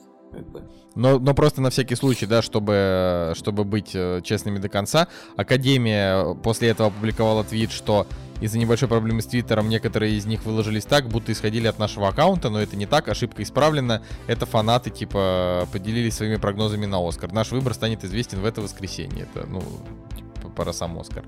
А, поэтому чисто теоретически, чисто теоретически, может быть, это и хренотень. Но тут э, нет, нет, я уверен, я вот абсолютно уверен, тут все вот выглядит, именно тут все по полочкам так разложено, как и должно быть. Вот я вот Я, честно говоря, я всей душой надеюсь, что это будет не так. Так То есть там есть, конечно, номинации, с знаю, которыми я быть, согласен. что см- Ну, лучший фильм, ну давайте, Не, да. Понимаете, Само сейчас вот опасно нам это читать, потому что мы как бы 7, мы выходим 7 февраля, получается, Оскар 10 И еще раз, ребята, это не, актуа... не настоящие результаты, это сейчас мы прочитаем вам слитые результаты каким-то образом в Твиттере Киноакадемии. Ну, то есть, там, ну, с, с вероятностью 99% вот все так и будет. Поэтому бегите к букмекеру. Ладно. Э, Вот э, Так, еще раз, пожалуйста, не бегите Не к бегите букмекерам, к потому букмекерам. что киноакадемия, киноакадемия сказала, что э, это фанатские прогнозы, а не их прогнозы. Но- Просто не нужно. мое личное персональное мнение, которое не высказывает мнение подкаста целиком. Это мое личное мнение. Я считаю, что это вот правда, потому что все выглядит так, вот примерно как мы обсуждали до этого самого. Ну, то есть, вот типа вот Мне мы- кажется, что вот это больше когда- выглядит как кто-то один раскидал вот это вот My Oscar Predictions, а, и киноакадемия случайно опубликовала эту картинку просто от какого-то одного человека из фанатов, который это делал. Тут, короче, вот, Вот. пока не было Николая, когда вот мы с Женей обсуждали то, что, скорее всего, выиграет, у нас с ним примерно так и получилось. Вот буквально мы еще не смотрели до 1917, да, и вот примерно там, ну, короче, вот те номинации, которые тут забрал 917, мы в нашем разговоре с Женей тогда отдали Тарантино. А тут как бы вот А так остальное вот все вот точно так примерно, как мы с ним и говорили. Пожалуйста. В общем, по вот этому страшной картинке лучший, лучший, лучший фильм берет «Паразиты», от чего у меня просто э, сердечный приступ. А, режиссер, режиссера, значит, Сэма, с- дают Сэму Мендесу, но это, скорее всего, так действительно и будет, потому что слишком его хвалят, хотя я бы все еще, я говорю, я бы дал Тарантино, ну, потому что а, я считаю, что «Однажды в Голливуде» все еще лучший фильм этого года. Он лучше, чем 1917. 1917 крутой, мы его еще сейчас обсудим, вот буквально следующий повесткой, но, блин, Тарантино круче. Э, главная мужская роль Хакин Феникс, главная женская роль Рене Зельвегер, это то, что они также, по-моему, победили где-то сейчас то ли в Бафта, то ли где-то вот было. Кстати, Бафта уже тоже... Брит... Академия, вот она прошла награда буквально несколько Британ- дней назад. Награда британской киноакадемии. То есть Оскар, но как бы в Великобритании. Да. Вот. Там роль второго плана Брэд Питт, же- женская роль второго плана Лора Дерн. То есть вот это, вот это все, это скорее всего действительно так и будет. А, За сценарий «Паразиты» я правда надеюсь, что, что это не так. За адаптированный Jojo Ra- Rabbit ну, это... Тут я, я был бы рад, если бы было так. Тоже там а, за анимационный фильм там Клаус я тоже был бы этому рад, но что-то вот у меня какие-то сомнения все-таки закрадываются. Но мне, мне вообще на самом деле пофигу. Главное, чтобы «Паразиты» не выиграли лучший фильм. Вот просто что угодно, главное, чтобы они не выиграли лучший фильм. Я не переживу, если это произойдет. Просто Николай, нельзя так. Я считаю, что вот нужно потихонечку начать с этим смиряться. Потому что это... вот- Нет, Ну нет. так и будет. я не Ну, могу, ну, я не смирюсь с этим никогда. ну, это тут, хуже, ну- чем э, когда форма воды. Потому что Это- паразиты намного круче, чем форма воды, намного круче. Но паразиты это южнокорейское кино. Дайте ему лучший э, э, международный фильм, и все. Это вот все, все, как этот фильм вообще должен был быть представлен в этом году. Просто остановитесь. У паразитов должна быть одна номинация. Он должен ее выиграть, потому что он крутой. И все. Лучший фильм. Это не паразиты. Это просто ужас какой-то. Вообще, не знаю. Меня так бомбит от этого. Просто ужасно бомбит. Ну, э, у нас на самом деле, выбирая между 917 и паразитами, я бы дал все-таки паразитам, потому что все, все же сценарий, сценарий лучше в паразитах. Эх, а, те люди, которые дадут паразитам а, Оскара за лучший фильм, паразиты. Эх, обожаю обыгрывать э, название. Да, будет, будет, конечно, больно. Будет больно. Да. Ай, да. Ладно, идем дальше. А, И наконец-то мы посмотрели 1917. Вот. И так как э, я, я свой монолог сегодняшний уже украл, э, я предлагаю кому-то из вас рассказать список всех наград, которые взял этот фильм, прежде чем мы начнем его обсуждать. Список наград на Бафте, на Золотом Нет, Глобусе. всех, всех наград. Ох, ну давай начнем. Итак, фильм 1917. Э, он прогремел. На Золотом Глобусе он выиграл лучший фильм, драма, лучший режиссер. Э, на Британской киноакадемии э, фильм, ну, фильм британский, по большому счету, 1917 снят британским режиссером, э, с английскими же актерами, ну, есть там американо-английское И производство. в удивительно, целом, что он на конечно же, Бафте получил все, на- все да, награды. брита- британцы, да, просто раскидали на своих. То есть он выиграл лучший фильм, лучший режиссер, лучший оператор, лучший звук, визуальные эффекты, лучший британский фильм. Хорошая награда, хорошая номинация, вообще отлично, просто великолепно. Лучшая работа художника-постановщика. Вот. Он не выиграл только лучший грим и саундтрек. Э, Как бы, вот это его награды, которые есть на кинопоиске. А что выиграл? Что, с- кто выиграл лучший грим в, в этом году? Есть? Наверное, где именно? На Бафте. Да, это я могу это сейчас только подозревать, что маленькие женщины, пока у меня прогрузится. Лучший грим на, на Бафте у нас выиграл костюм маленькие женщины. Господи, где же у них грим? А у них нет такой номинации. А, нет, «Скандал». Вот, фильм «Скандал». Ну, это фильм, где играют Шарли Стерон, Николь Кидман и Марго Робби. Вот. Это типа э, фильм «Скандал», это, это утреннее шоу, только, только фильм и с рейтингом 6. Ну да. Странно, да? Ну ладно. Не, ну это просто, я, я, я, я, я сам его не смотрел и не собираюсь, но я к тому, что а, когда мы в кинотеатре увидели его трейлер, я такой говорю, подождите-ка, подождите-ка, что-то знакомое. Ну что, что вы за- зависли-то? А то я сейчас опять заберу у вас Ну, слово и хорошо, буду тысяча, разговаривать. 1900, мне показалось, что мы много все разговариваем, Николай. 1917, ну что же, это такой супер ожидаемый фильм, А, как бы мы его посмотрели вот все вместе на этой неделе, ну не все вместе, каждый все по отдельности, но э, все вместе, то есть как бы, ну каждый его посмотрел. Ладно, это, наверное, что можно сказать об этом фильме? Это фильм про Первую мировую войну, где два персонажа движутся из точки А в точку Б, а, и фильм выглядит так, будто бы он снят как бы двумя дублями, двумя кадрами. Там буквально есть момент, где персонаж э, теряет сознание на время, встает и поехал все дальше. В этом этим фильм, конечно же, уникален. То есть еще все-таки не было а, экшн-фильма, который был бы снят вот прям вот настолько однодублево. Это прекрасно, это прикольно. Э, в какой-то, в какой-то момент у фильма есть прям такие эмоциональные моменты, где, наверное, все найдут себе где поплакать. Помимо двух непонятных актеров, которые в главных ролях, э, очень классно, что есть небольшие роли очень хороших актеров. Например, есть актер Марк Стронг, Колин Фёрд, Бенедикт Камбербэтч, которые реально играют в фильме по три минуты. Это прикольно.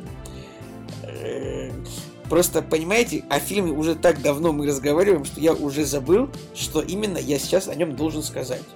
Ну давай, если, если хочешь, я Не, могу на самом тебя деле- перехватить.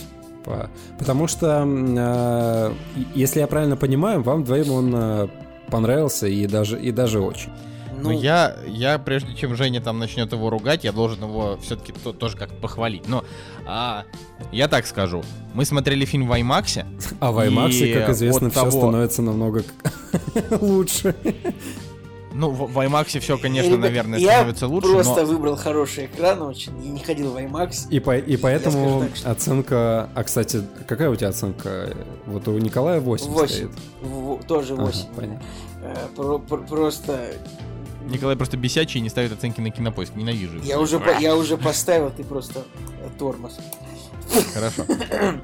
Короче, про- по 1917, вот IMAX, а, ну, вообще, этот фильм реально хорошо рекламировался, так что смотрите его в IMAX. Ребят, не Я не смотрите, поним- реально, ребят, поэкономьте деньги, у нас страна у нас не богатая, в Москве живут не все. За, сем- за 700 рублей, если у вас двое, за полторы тысячи, за две тысячи в кино, не всем охота ходить, поэтому, ребят, просто, В общем- просто найдите хороший экран. Э, вот эти, это вот эти вот люди, которым удалось, или, ну, просто люди, которые решили посмотреть что-то в IMAX, они вас потом, э, да, вас, вас потом флеш вам пройдет, чтобы вы тоже смотрели все в IMAX. Но 1917 нужно просто смотреть из центра зала в хоро- ну, хорошем экране, как бы, который... Но, не что бы ни 15-летний. говорил Николай, а, я считаю, что этот фильм нужно смотреть исключительно в IMAX, потому что он абсолютно потрясающий в этом плане. А, Картинка там какая-то не- невозможная. Но я сразу знал, что пойду в IMAX, потому что а, фильм снят одним дублем. Как бы, конечно, все склейки там видны замечательно. Они, то есть там, это, э, там если сравнивать, например, с предыдущим фильмом, который я смотрел, э, это вот, господи, Бёрдман? Бёрдман, да, то в Бёрдмане я увидел э, только одну такую склейку, когда, когда, значит, они там ушли, типа, в ночь уш- камера ушла к Луне, э, на- значит, на небо, и потом он- ночь, значит, сменилась днем, и камера снова вернулась, значит, в это здание. А, в 1917 там было много таких моментов. То есть, э, когда ты прям видишь, что они заходят в темноту, и там 2 секунды они идут просто в полной темноте, склейка. А, камера проезжает через стену, склейка. Прыжок главного героя водопад, склейка. То есть, это все, все прям видно. А, но при этом все равно это, конечно, с IMAX это смотрится как-то, как это невероятно, и от этого огромное вообще впечатление. Вот, и я просто так могу сказать. Мне фильм понравился больше, чем «Спасти рядового Райана», потому что, э, который, э, значит, вообще культовый и в России, и в Америке и так далее, а, а я его посмотрел не так давно впервые, потому что «Спасти рядового Райана», несмотря на всю свою крутость и так далее, на мой взгляд, он а, наполнен определенными киношными клише военных фильмов, и там вот этот американский, значит, ура-патриотизм, он там присутствует. А, это все равно не помешало фильму быть великолепным, то есть он замечательный. Но 917, он вот обошелся без этого. И для меня он оказался таким, хоть он идет и два часа, но он такой лаконичный, он такой э, строгий, по делу. а, там очень много спокойных сцен, но они сменяются прям таким а, ударным экшеном, когда ты прям нервничаешь, нервничаешь. При этом фильм, э, фильму динамику еще создает вот эта вот камера и, конечно, гениальный Роджер Диккенс, который точно получит Оскар за этот фильм, просто иначе это будет какое-то преступление против человечества. А, Я поэтому хотел- все, да. надо. Я вообще считаю, что вот эта имитация того, что фильм происходит одним кадром, это, это плохо. Мне кажется, что, во-первых, это не дает э, возможность немножечко расслабиться. То есть каждую секунду невозможно смотреть фильм вот так, что... Но не в этом фильме. Ну, не, ну, как бы ты должен все равно какой-то момент такой, фу, посмотреть в сторону хотя бы, а тут ты не можешь, потому что здесь вот проблема в том, что каждая секунда, каждая секунда действия, она задействована, каждая секунда фильма, она как бы задействована в историю. Ой ты господи, Ну Николай, невозможно. давай, может быть, но ты всегда, смотреть но фильм. всегда вот должен быть просто какой-то небольшой вот пейзажик показан, который там 3 секунды показывается пейзажик, и потом переходит там на действие. Там хотя бы какая-то экспозиция, вот то, что вот можем остановиться, посмотреть, что происходит. Э, Как бы кино, оно, ну, ну, мне, короче, мне кажется, что он, он великолепен, прекрасен, но лучше бы он, он состоял типа из пяти вот таких моментов, когда герой падает в обморок, вот пауза в повествовании. Не знаю, я, я не согласен, потому что потому что Я вообще больше- такие фильмы выходят редко. Я вообще И вот фильмы по рекомендации больше смотреть не буду. Одно говно выходит, вот что Джокер, что это самое. Ну, Роджер Диккенс, да, конечно же, он по- получит Оскар. Вообще довольно странно, то есть если просто вот посмотреть, как он снимал кино раньше. Типа, это оператор фильма Большой Лебовский. Ну, там есть прикольные операторские планы, там тоже какой-нибудь полет полет Джеффа Бриджеса по городу, там, я не знаю, какие-то кадры в боулинге, но это все, это все Николай, Роджер Диккенс получил Оскара за «Бегущего по Я лезвию знаю, я- я 2049. Да прекрасно, я знаю, что он сейчас... Я говорю, что очень странно его современные работы, которые, ну, великолепные абсолютно, там, Skyfall какой-нибудь, типа, вот, работы за последние 10 лет пленницы, они очень странно смотрятся в контексте того, что он снял 30 лет назад. То есть, как бы обычный, вот, Фарго вот 95 года, х- очень хороший фильм, у которого тоже был Оскар за лучший сценарий, братьев Коинов. Э, Побег из Шоушенка хороший фильм, но там абсолютно уж классическая операторская работа, ну, то есть для 90-х Ну, годов. потому что Ну, тогда он был да. молодой и... Да, И вот. То есть, ну, Самое любопытно. главное, что... Самое главное, что нужно знать про 1917, вот лично на мой взгляд, а, это то, что а, лучший фильм и лучшего режиссера ему давать не обязательно. То есть он Ну, реально вот как, здесь как ты заслужил знаешь, Роджер что Диккенс. лу- лучший фильм он и не получит, э, получит паразит. Но вот, тем не менее, да, его, его очень сильно похвалили, на мой взгляд, немножко перехвалили, а, поэтому ему поставил не 9, не 10, там, а 8. А, но он классный, он, а, он действительно стоит того, чтобы потратить на него время, потратить на него деньги, не, не дома его смотреть. Это прям вот такое кинособытие, и хорошо, что а, это происходит не так часто, все-таки фильмы, значит, э, там, одним планом, а, ну, то есть стилизованные под, под одним планом. И обязательно после того, как вы посмотрите фильм, посмотрите еще ролик на кинопоиске, а, типа как, как а, зачем 1900 фильму 1917 а, стилиз, ну, стиль съемки одним планом, они там очень хорошо раскидывают, а, какие художественные приемы используют Сэм Мендес и Роджер Диккенс. Это прям очень круто. И есть еще где-то на каком-то американском YouTube-канале такой большой ролик со съемок, как они показывают, прям как чуваки бегали там с камерой, когда главный это герой на канале бежит. Universal То есть это- ролик. А там, и, и там еще на каком-то тоже канале был ролик, они там что-то минут 15 идет. Вот. А, а теперь, Женя, давай громи. Я просто хотел, чтобы Важно люди услышали еще, нас. можно важно это самое важное уточнение. Конечно, об этом написано во всех статьях на кинопоиске. Важно сказать, что сценарий этого фильма он написан э, по, по рассказам дедушки режиссера Сэма Мендеса. Ну, то есть, там в конце фильма можно это увидеть, потому что фильм посвящается Альфреду Мендесу, который, который служил вот примерно там, где происходили боевые действия. То есть сейчас, сейчас я немножечко не, не понял, непосредственно он был участником этого действия, или вот просто там служили люди вместе с ним. Такие, там, там делали. было сказано Ну, по рассказам а, от его деда. по раска- Ну, короче, да. В общем, это вот это классно, потому что это явно личный проект для режиссера в этом смысле. И за это фильм достоин наград, достоин того, чтобы вы его посмотрели и поставили ему оценку. Вот В общем, мое мнение такое. С двух точек зрения можно к фильму относиться. Можно относиться как э, к, ну, действительно, шедевральному полотну, большому, который с э, технической точки зрения, а технической я подразумеваю и, да, и, как мы уже сказали, и операторскую работу, но еще и работу художников, а, там, я не знаю, тех, кто ставил свет в каких-то сценах, да, где это возможно было, художники, операторы, постановщики, в общем, все, что снято с закулисьем этого вот этой картины. Это да, это круто, потому что, а, допустим, а, есть кадры ночного разрушенного города, вот эта вот композиция, да, где человек стоит на фоне огня, темноты какой-то, блин, реально, выглядит очень классно. Вот это признак действительно большой э, гениальной э, работы, картины. Это да, с этим, с этим не поспорить. Но э, мое отношение к фильму началось с точки зрения все-таки логики, которая, ко- которую я не мог вообще никак проследить. И, во-первых, во время просмотра картины возни- начали возникать вопросы. А после того, как фильм закончился, и я уже начал э, постфактум э, разбирать действия главных персонажей, для меня стало понятно, что это все-таки э, романтический фильм о любви. Я бы вот, вот точное название этого фильма Once Upon a Time in э, 19, э, ну, короче, в 1917. Потому что в реальности, мне кажется, такого не произошло. И тут, конечно, не могло произойти. И тут э, получается, да, конфликт.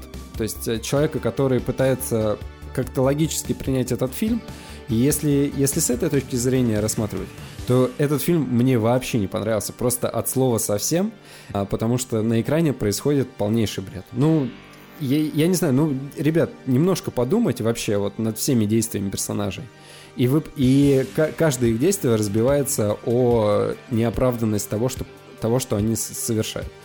Сейчас немножко опустим это, да, и, и если рассматривать с точки зрения все-таки как э, э, вот красивое высказывание, да, вот поверхностное какое-то о войне и больше о а, больше о пацифизме и вот, и, и вот этих вот красивых действительно кадрах, на которых стоит акцентироваться, и если вот от них получать удовольствие, то да. Э, С этой точки зрения, да, можно идти в IMAX, смотреть фильм, получать наслаждение. Но вернемся к, но вернемся к логическим э, действиям. Первое. Э, два персонажа. Опять же, да, это Первая мировая война, и тут нужно понимать, что фильм происходит. Это уже конец э, Первой мировой войны. Первая мировая война закончилась в 17 году, фильм у нас 1917, который как бы закат э, Первой мировой войны. И а, значит, э, в чем действие? А, да, ребят, если не хотите спойлеров, да, и как-то я, я бы хотел более подробно просто его разобрать, чтобы объяснить, почему мне не понравилось. Поэтому можно минут 10 меня пропустить. А, первое, да, вот у нас есть два персонажа, которых на самом деле толком не особо не раскрыли. То есть э, есть... э, у них есть бэкграунд, у одного то, что он э, хорошо разбирается в картах, а, у него есть брат, и на этом, в принципе, все. Ну, то есть, и у него есть дом где-то там, в где-то, где-то в Англии. Замечательно. Это, это мы узнали. И есть второй персонаж, который э, капрал, да, и который э, ходит с ходит с, вот с напарником. А, у него тоже есть бэкграунд. А, бэкграунд заключается в том, что он, а, ну, действительно пацифист. Он как бы получил в какой-то момент э, медаль, за что непонятно, не говорится. Но он эту медаль променял на бутылочку вина, потому что что, что значит э, медаль за боевые заслуги? Ни- Николай, ты видел, как Женя глубоко копнул? Прям вот запомнил бэкграунд. Просто я смотрел вообще фильм, когда, ну, типа военные бегут. Как бы. Да, да, нет, да, я прим- я я примерно щас- я так щас просто. Продолжай. Я сейчас подведу к этому. То есть э, мы понимаем э, вот э, по тем разговорам и по, по тому, что произошло в, в кадре, это, это единственное, что мы узнаем о персонаже. Да? Вот он поменял медаль, я не договорил, на бутылочку вина, потому что медаль для него ничего не значит. Жизнь в другом, короче. И, соответственно, больше мы, больше мы о них ничего не знаем. Если человек получил медаль, то он участвовал в каких-то боевых действиях, у него есть э, боевой опыт, э, они какие-то боевые действия прошли, их вызывает э, генерал для того, чтобы они сквозь тыл врага, да, передали сообщение своей армии, да, о том, что не нужно наступать, потому что это ловушка. А если они не передадут э, вот это вот донесение, то 1600 человек погибнет зазря, потому что, потому что немцы все так подстроили. И тут появляется достаточно классический, э, классический ход. Э, Две жизни жертвуют собой ради спасения а, брата, да, главного героя, и, соответственно, большого количества людей, а, которые сейчас вот отдадут жизнь за зря. И, дес- и действие происходит полтора дня. Световые сутки, да, проходят, и у них есть еще ночь, и чтобы к утру, да, остановить вот это наступление. А, Первое, что меня смутило, ну это, это банально на самом деле, а, вот в начале у них диалог, они говорят, что вот им нечего есть, у главного героя есть э, кусочек э, хлеба с э, каким-то там какой-то бутерброда, который уже, условно говоря, стух, и они как бы ему рады. Но если мы, если мы посмотрим на а, главного персонажа, то он достаточно щекаст. Ну, Жень, ну как бы, ну да, ну бывает Жень, такое, что странно, они, бывает ну, типа... такое, что в, военных фильмах играют не эти самые, ну, ну бывает, да, что немножечко там, и зубы бывают идеально белые в средневековых Зубы фильмах. идеально белые, да. Я, я, я опять же к тому, что это уже закат э, войны, и они как бы устали от нее, они говорят об этом, они хотят домой и так далее, и так далее, да, и тут э, хорошо. Этот момент такой, типа, со скрипом, да, я могу назвать его претензией, но сомнение начинает закрадываться. Соответственно, они заходят э, в штаб генералу, который посылает двух людей. Э, почему он их выбрал? Единственная причина, потому что, точнее две причины, потому что, а, чел хорошо читает карты и может э, дойти до этой точки, а вторая причина, потому что у него есть брат. А, и, соответственно, у него есть личная мотивация еще как бы его спасти. А, дальнейшие действия все, вот, вот этих двух э, ребят, они э, говорят о том, что они вообще полностью не готовы к тому, что их ожидает. Да? И главная задача быстро, а, незаметно добраться до а, до точки передать донесение о наступлении. Соответственно, они должны обладать какими-то навыками, я не знаю, там, а, быть э, морально сильными людьми, физически слаженными, условно говоря, да, в, ну, в какой-то степени. То есть в моем представлении должны выбирать лучших из лучших из того, что есть. Ну, потому что а, у них, у командования единственный шанс рискнуть, да, и послать а, людей, чтобы, да, чтобы они наверняка донесли это донесение. Но они выбирают людей, которые, которые не могут э, убить человека, которые э, спасают врага, которые э, действуют достаточно глупо по, по, по военным меркам, э, там, не знаю, шарят еду, не обращают внимания на растяжки. Во-первых, они обращают внимание на растяжки. Во-вторых, люди иногда, людям иногда свойственно милосердие. Свойственно Плюс давай вспомним, ошибаться. что Первая мировая да, война. Да. А еще глупости, да. А еще Первая мировая война была не да, такая кровавая, да. и это как бы была не война типа не война ненависти, когда э, сраные фашисты против тех, кто против Я сраных согласен. фашистов, да, то есть это как бы Первая мировая война это такая война джентльменов, они все просто были боевые, хотели победить. Да. Но вот. это конец, это конец войны. И если, если как бы немножко глубже копнуть, то в начале Первой мировой войны так и было. А в конце, после после химических атак, после ну, всего того, что произошло, под конец это на самом деле была достаточно ожесточенная война, которая порой а, по жестокости а, войны в Европе между Германией и европейскими странами, она была намного жестче под, под конец, нежели а, вот а, те действия, которые были во Второй мировой войны. Опять же, с исторической точки зрения, все-таки, да, я бы на месте командования посылал э, людей, ну, как бы реально лучших из лучших.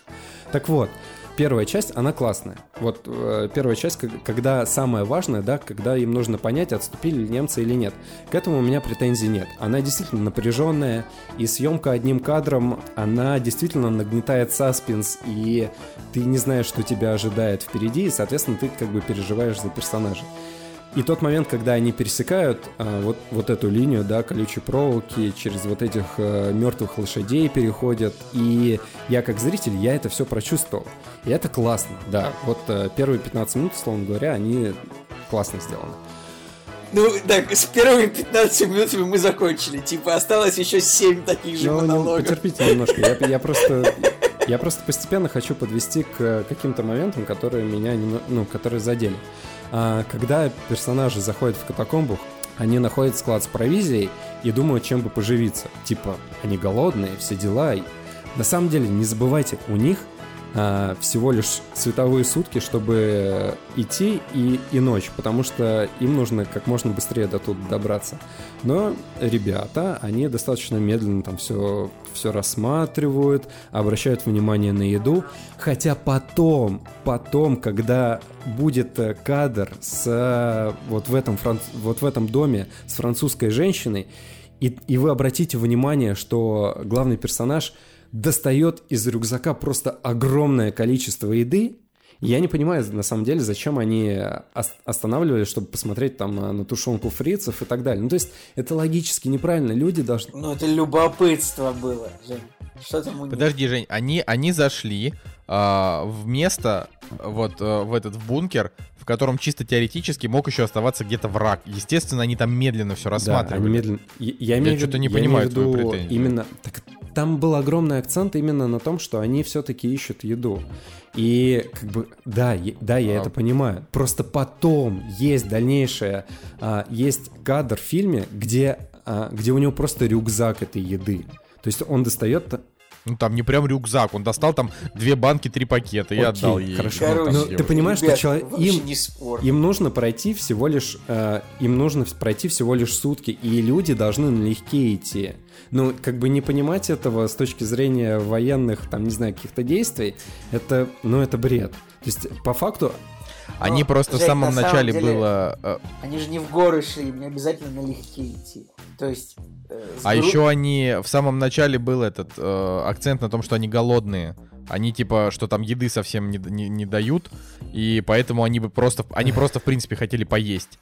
И они как бы выбрались из этого бункера, и когда они пошли дальше, вот им, им, ну, то есть у них просто так и не случилось привал. Но давайте особенно не рассказывать прям реально весь фильм, а то уже мы прям... Потом дальше... То есть меня вот э, момент с едой, он немножко ну, короче, у меня возникает вопрос, потому что, ну, в э, действительности, в моем представлении, э, чтобы добраться до точки, людям все-таки нужно налегке идти. Ладно, окей, пропускаем этот момент.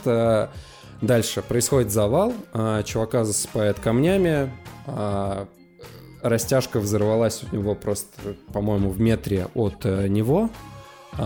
Ни, ни контузии, ни крови из ушей. Блин, Жень, не, не, не, прекрати. Это, это ты сейчас уже ушел в это самое. И она, она взорвалась, и, и как бы его засыпало его камнями. засыпало ну, камнями. Ну это, ну это ж кино, ну это кино. Это же не супер, это не супер ляп, как бы если э, что персонаж знал то, что он не мог знать, там, или как-нибудь. Так нет, мы, как, я же, есть я там же со стороны зрителя есть... это Э, обсуждаю. Не со стороны персонажа, который, который не знал, что у него растяжка. Ну, то есть нам режиссер создает э, картину, да, в которой персонажи начинают действовать. А, ну, окей, его засыпало камнями, у него растяжка взорвалась э, недалеко от него. Но действительно, единственное, что он сделал, да, промыл глаза водой и пошел дальше, как ни в чем не бывало. Я понимаю, что это кино, я понимаю, что это художественные приемы, но с точки зрения реалистичности э, это сразу же просто в, минус кино уводит. Ты понимаешь, что, ну я не знаю, там рядом с тобой взорвется что-нибудь, и ты такой, господи, окей, промоешь глаза водичкой и у тебя... Слушай, единственное, что они не передали в этом, в этом э, конкретном моменте, это то, что Uh, у него, ну, как бы должны были быть заложены уши вот весь оставшийся путь. Но просто Просто, там, да, вот я так считаю, вот что сделали. там было довольно нормально показано то, что если бы его не вытащил из-под завалов человек, э, друг напарник, то он бы умер. Вот там был акцент такой, то что его завалило, и как бы, соответственно, он был в песке и в камнях, и он бы не выжил там, если бы его не вытащили. Да, да. Вот. Э, я думаю, что вот это, к этому, это было передано. к, к этому акцент был нет. показан хорошо. если бы его не вытащили, он бы умер, да, действительно. Смотри, дальше показывают главного героя, а, у него его завалило камнями. Блин, ну, у него вообще ни царапин, ни царапин на нем не было. И это очень... Ну это, ну, это просто как бы... Это просто персонаж, э, я не знаю, по поэзии, который, да, вот э, с ним ничего не произошло, да, он идет дальше. Смотри, а, дальше с точки зрения, опять же, мелочей. А, все начало фильма они идут со штык-ножами. То есть у них ружье с, э, со штыком. Когда он остается один, и ему нужно... И, и он зачем-то... Да, он попадает в перестрелку с, э, с врагом, который находится э, на высоте, да, в, в здании. Он попадает с ним в перестрелку. Он не знает, куда идти, да? А, нет, чтобы обойти, нет, чтобы уйти куда-то, потому что по факту, ну, это достаточно рисковое задание. А, во-первых, у него пропадает штык-нож куда-то внезапно, а, а в условиях ближнего боя это, конечно, очень важная вещь. А, и когда он открывает дверь, конечно же, конечно же, нужно открыть дверь вот просто так, чтобы в тебя сразу же выстрелили.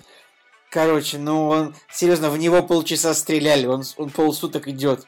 Он, да, он ошибку совершил как солдат. Просто открыл дверь, хотя нужно было бы, конечно, как-то прострелить эту всю историю. Но просто Мне вот кажется, бывает. там вообще был, Жень, был ну, акцент вот, на том, что ребята Жень, не супер помнишь, Вот, подожди, же не вот ты сам приходишь Жень, к этому моменту, что помнишь, ребята не супер на машине Как командование может посылать сам. не супер профи э, исполнять такую важную задачу? Жень, помнишь, Потому как ты на машине наехал на этот самый, на на полусферу и ударился днищем. Вот это такая же история, что человек просто, ну, открыл дверь, как бы, хотя вот он должен был проверить лучше. Вот точно так же, ну, просто люди ошибки совершают. Это же, как бы, это же воен, они же все воен... Там, я не знаю, были ли там вообще профи в то время военные были офицеры, а были, а капрал это не офицер, капрал это типа старший рядовой. То есть они просто, по большому счету, с, с, срочников отправили туда. Да. Это они отправили туда непрофессиональных военных. Как бы вот сейчас есть профессиональные военные. Тогда, ну, не в то, чтобы прям капец как учили, как нужно воевать. Там, ну хорошо, ну, допустим, короче. да. Ну вообще, вообще там еще, знаете, в самом начале там же была история в том, что им э, Колин Фёрд сказал, что э, немцы ушли, вы не встретите сопротивления, вам нужно просто быстро добежать. Вот. И все. И поэтому они отправили как бы э, брата, э, брата того молодого человека, который служил вот в той наступательной армии, и, и просто абсолютно рандомно с ним оказался его, ну, как бы, товарищ, да, с которым они, видимо, в какой-то связке, да, там, служили, или, или друг он его старый. Ну, я не ну, не старый, а там военный приятель. То есть я не знаю, ну тут как-то... Ну хорошо, а, давай, Жень. Окей. Да, продолжай. А, соответственно, середина фильма, она... Вот э, то, что касается визуальной части, да, когда он попадает вот в этот разрушенный город, это, это, это действительно очень классно. Но дальше э, меня опять нагоняет э, тема пацифизма в э, войне. Понятно, что, опять же, мы возвращаемся к тому, что Первая мировая война — это не Вторая мировая война, но, опять же, я говорю о том, что это все-таки закат э, войны, и люди уже озлобленные и достаточно, и повидали много всего. Э, и здесь опять тема пацифизма, то есть э, человек э, ни в кого не стреляет, никого не, убега... не убивает, убегает э, от... Э, то есть у него есть возможность, да, там кого-то, там, не знаю, выстрелить. Он не стреляет и так далее. Я понимаю, что там морально, психологически можно сделать скидку на то, что он устал, да, и уже не понимает, что с ним происходит и так далее, и так далее. Но... А, опять же, те действия, которые были до этого, а, они говорят о том, что это, это все-таки художественный прием. Потому что, смотрите, когда еще они были вдвоем, они вышли, да, из... А, терри... Они вышли а, с вот этой... Пробрались через вот эту линию а, фронта, да, и они не знают, что их ожидает. Они знают, что да, немцы ушли, но они не знают, что их дальше ожидает, насколько далеко они ушли. И там акценты расставлены на том, что они видят, что э, угли еще теплые, да, что молоко еще теплое и так далее, и так далее. Но молоко это было дальше. Так вот, два персонажа э, разговаривают во весь голос, идут, э, о чем-то рассказывают истории, это, это как бы художественный прием, который к реальным боевым действиям ничего не имеет. И вы опять же скажете, ну у них же нет опыта, они не знают, что типа нужно вести себя тише, там, не знаю, нужно как-то скрытно передвигаться и так далее, и так далее. Нет, это художественный прием, потому что дальше они попадают в вишневый сад. Это, это явный символизм, который говорит о том, что вот здесь нужно показать, да, а, вот эти срубленные деревья, всю эту поэзию. Не, подожди, я просто, я все пытаюсь понять. А твоя основная претензия к чему? К тому, что фильм нереалистичный? А, моя основная претензия к тому, что он с логической точки зрения а, рушится сам по себе. То есть, как поэтическое высказывание, да, это, ну, этот фильм можно посмотреть с точки зрения логики происходящего на экране и написанного в сценарии. А, ну, то есть, я не могу по-другому военное, военное кино а, воспринимать. То есть, Смотри, в спасти рядового Райна они отправили весь отряд людей ради того, чтобы одного человека спасти, и в итоге весь этот отряд погибает, а он один остается. Блин, Понимаешь? а логично было, что вот когда у нас, например, люди отступали обратно, типа их расстреливали свои же. Логично, нет? Логично. Короче, логика. Не, ну я не знаю, просто... Логика на войне. Я просто, я к тому, что...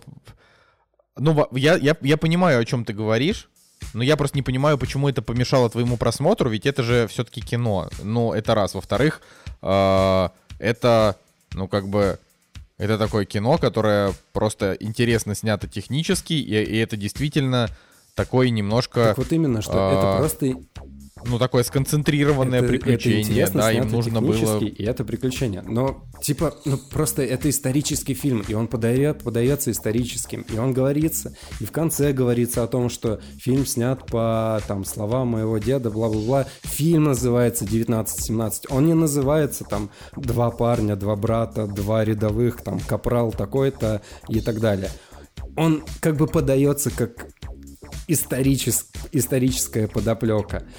А, в общем, а, в общем, у меня Фиг к нему вот такие вот претензии. И смотри, а, дальше вот эпогей всего вот этого вот а, разбития реалистичности, это когда а, вот этот капрал, да, а, выбирается из реки, а, слышит а, пение про реку Иордан, а, про Иисуса, я так полагаю, да, а, он выходит к своим, на него никто не обращает внимания. Ну, то есть, э, э, ты понимаешь, что в, в реальности, там, я не знаю, это все было бы по-другому. И это как бы еще одно самое жирное, мне кажется. А почему, а, подожди, а почему должны на него внимание обратить? Он вышел, ну, в британской форме. Типа, ну, идет, ну да, идет. я тоже так подумал, что типа, кто-нибудь взглянул на него, ничего может, не сказал, и может панику быть, не подняли. Тем более, может, у них в роте, ну, не принято отвлекаться, когда тут мужик поет. Да, конечно. Типа, это у них типа Джексон поет, все, пожалуйста, слушаем внимательно. Боевые действия идут а, немцы а, в, то есть враги. Блин, Джека, это один из самых Жень, красивых моментов Жень, вообще ну ты прости, фильмах. но ты сейчас реально звучишь очень душно. Ну, прям это кит-фильм. Ну, типа, это не документальный фильм, это да, Смотри, там а, так, тогда фильм, фильм притча, да? фильм, ну про... А, фильм притча, который ну. вот на, на реальных событиях, ну, то есть э, фильм притча, который в, действует в исторических э, событиях. Просто смотри, есть намного... Смотри, это, про этот фильм ни слова не было сказано, что он снят на реальных событиях. Было сказано, он снят на основе истории, которую рассказал чувак. Назвали его 1917, потому что дело происходило в 1917 году по сюжету. Вот вопрос, вот у тебя есть 28 панфиловцев, фильм, который снят по мифу, да, история, которая, у которой а, единственное доказательство ее происхождения это слова Мединского, что те, кто не верят, те, значит, безбожники. И в этом фильме Мединский вообще происходило- к нему Нет, никакого ну, отношения не имеет. И они даже я не тому, что финансируют там такое кино, потому это- что это не нужно. Я, я понимаю, к чему ты клонишь. Не, это понятно. Просто я к тому, что э, вот он же, ну, он же, вот ты, ты, ты говорю, ты вот любишь панфиловцев. Я сейчас не, я сейчас не вкидываю э, про твой вкус ничего, ничего. Я просто говорю, что ты вот их любишь, а это фильм, который просто антиреалистичный, потому что очень вряд ли на войне люди, э, подготавливая, значит, 20 человек к битве против танков будут разговаривать друг с другом цитатами. Ну, это просто вряд ли, понимаешь? А это фильм вот прям про то. А тут э, тебя, ну, типа, смущают художественные приемы. Вот, типа, когда чувак поет, и они все вокруг сидят. Я прям, у меня прям брызнули слезы из глаз в этот момент. Я думаю, ну, ни хрена себе, вот это вообще момент. То есть меня прям пробрало от него. А ты говоришь, ну, конечно, кто там повернулся, вот он там идет. Ну, блин, я не знаю. Может быть, Я может быть там никто не идет, потому тому, что, что они уже это, знали, что там нет а, немцев. Это фильм притча, да? А, ну, вот как, как я его понимаю, да, как я его вижу. А, в котором да, я еще просто тысячи, на самом деле, мелочей тебе не, не рассказал, которые не сыграли вообще в этом фильме. То есть, а, там, не знаю, условно говоря, а, какая-то рота солдат, которая в, в ниоткуда появилась на автомобилях, а, которые едут куда-то, которые говорят главному персонажу, что типа там какой-то майор, ты говори только при свидетелях, потому что бла-бла-бла и так далее. То есть Ну почему? Это прикольно, это мне очень понравилось. То, что, например, типа генерал хочет, у него приказ остановить наступление, а как бы вот один рядовой скажет это генералу в лицо, генерал скажет, ничего не слышал, все бред. А так, если при свидетелях, то как бы, да, мы слышали, что был приказ от более старшего командования, и мы должны ему подчиниться. По- Поэтому это нормально. Чем тебе это не понравилось? А, потому что, э, ну, это, это имеет, да, какой-то бэкграунд, то есть в целом, да, то есть они не- немножечко это обыгрывают, но в, в основном просто на этом делается столько акцента, что это, мне кажется, фильму абсолютно, ну, то есть проходит мимо. И никак, и, и никак особо... Подожди, они делают на этом... Это, тут есть как бы setup этого момента и punchline этого момента. Setup в том, что он говорит, не говори с ним без свидетелей, А, а финальный момент это когда он в итоге к нему приходит и говорит ему в присутствии свидетелей, и этот чувак э, начинает реагировать тем, что так, пошел вон, мы уже наступаем. То есть очевидно, что если бы не было никого рядом, и он бы не кричал, это, это приказ генерала, э, очевидно, Да, что это бы не ничего бы сработало. не вышло. Да, то есть это же, это типа, Там же- они как бы таким образом раскрывают нам фильма, же- характер. Кульминация, когда он говорит «остановитесь», а тот такой «нет». И как бы вот это момент, когда все переживают, получится это или не получится. Ага. Встречает э, уже после убийства своего напарника, встречает э, вот эту вот э, группу солдат, которая двигается в непонятном направлении. А, можно было бы, я не знаю, то есть, э, не знаю, поговорить с ними, спросить, э, в каком направлении идти или еще что-нибудь. Нет, как бы Так он же спросил, где город. А он говорит, вы куда едете? Вы в тот город? Они такие, да, мы туда. Он такой, тогда я с вами, Жень, там так и было. Ага. А потом они говорят, а потом у них э, типа не было моста, они говорят, мы в объезд, он Потом такой, ну нет, мне мы нужно в объезд, напрямую. объезд далеко. А он такой, «М, я поеду, я поеду здесь тогда сам. Вот, что там Ну, короче, э, не так. По- подведем итог э, моё- моего отношения. Да? А, фильм, фильм, который а, обыгрывает э, реальные события и который как бы говорит о том, что все-таки военные действия — это основа, основа истории, с помощью которой можно рассказать а, какие-то моменты, да, там, не знаю, подчеркнуть э, главные, главную тему, высказать какую-то идею и так далее, да. А, просто на этом примере а, очень много фильмов, к- я не знаю, там, допустим, условно, да, возьмем Андрея Рублев, да, который вы не смотрели, который как бы тоже на исторических моментах но, у к- м, основан, но у которого нет, э, ну, то есть нету первоисточника, да, нет, э, это вымышленная история. Но вот это фильм-притча, да, которая на этих моментах очень грамотно и реалистично показывает все идеи, все, все замыслы режиссера. А, и даже с технической точки зрения, блин, отлично снят. Вот, а здесь просто а, эти идеи, которые режиссер хочет донести, они немножко не совпадают с тем, что происходит на экране. Поэтому вот с точки зрения логики фильм рассыпается. Я повторюсь, да, что можно с двух, с двух ракурсов на него смотреть. Как на красивое полотно, которое сделано крас... ну, качественно и красиво, и как на, блин, все-таки какую-то составляющую, которая, а, ну, которой у меня возникает вопрос с точки зрения логики. Да блин, ну, ну я, я, конечно, не буду оспаривать. Блин, Жень, мнение, короче, вот я думаю, но если- это Я уверен, если бы ты... Ты, ты служил в армии? Ты не служил в армии? Жень, ты служил в армии? Я посмотрел очень Это много вопрос очень- очень тупо звучит, но мне кажется, что, ну, если бы ты... Я не служил в армии, конечно же, нет. Но если бы ты послужил в армии годик, то ты бы понял, что там это все работает, ну, максимально тупейшим образом. И то, как все происходит в фильме 1917, это еще вверх логики по сравнению с тем, как все в жизни работает. Но это мое мнение. Как бы, ну, вот. Ну, а- опять же, я просто... э, Тут, тут тоже, я вообще не воспринимаю и этот фильм не позиционирую как кино, которое хочет нам рассказать э, какую-то историческую, историческую правду. веху. Я да, согласен или историческую Николаем. правду. То есть они просто показывают, то есть это это типа один из редких представителей современных фильмов про Первую мировую войну. Я вообще не помню фильмов про Первую мировую войну за последние там 20 лет. Я их просто не помню. Они наверняка есть, но их мало. Э, Поэтому здесь нам показали э, эмоции пацанов вот этих вот, которые погибают. Э, И вот эту бессмысленность насилия они нам показали.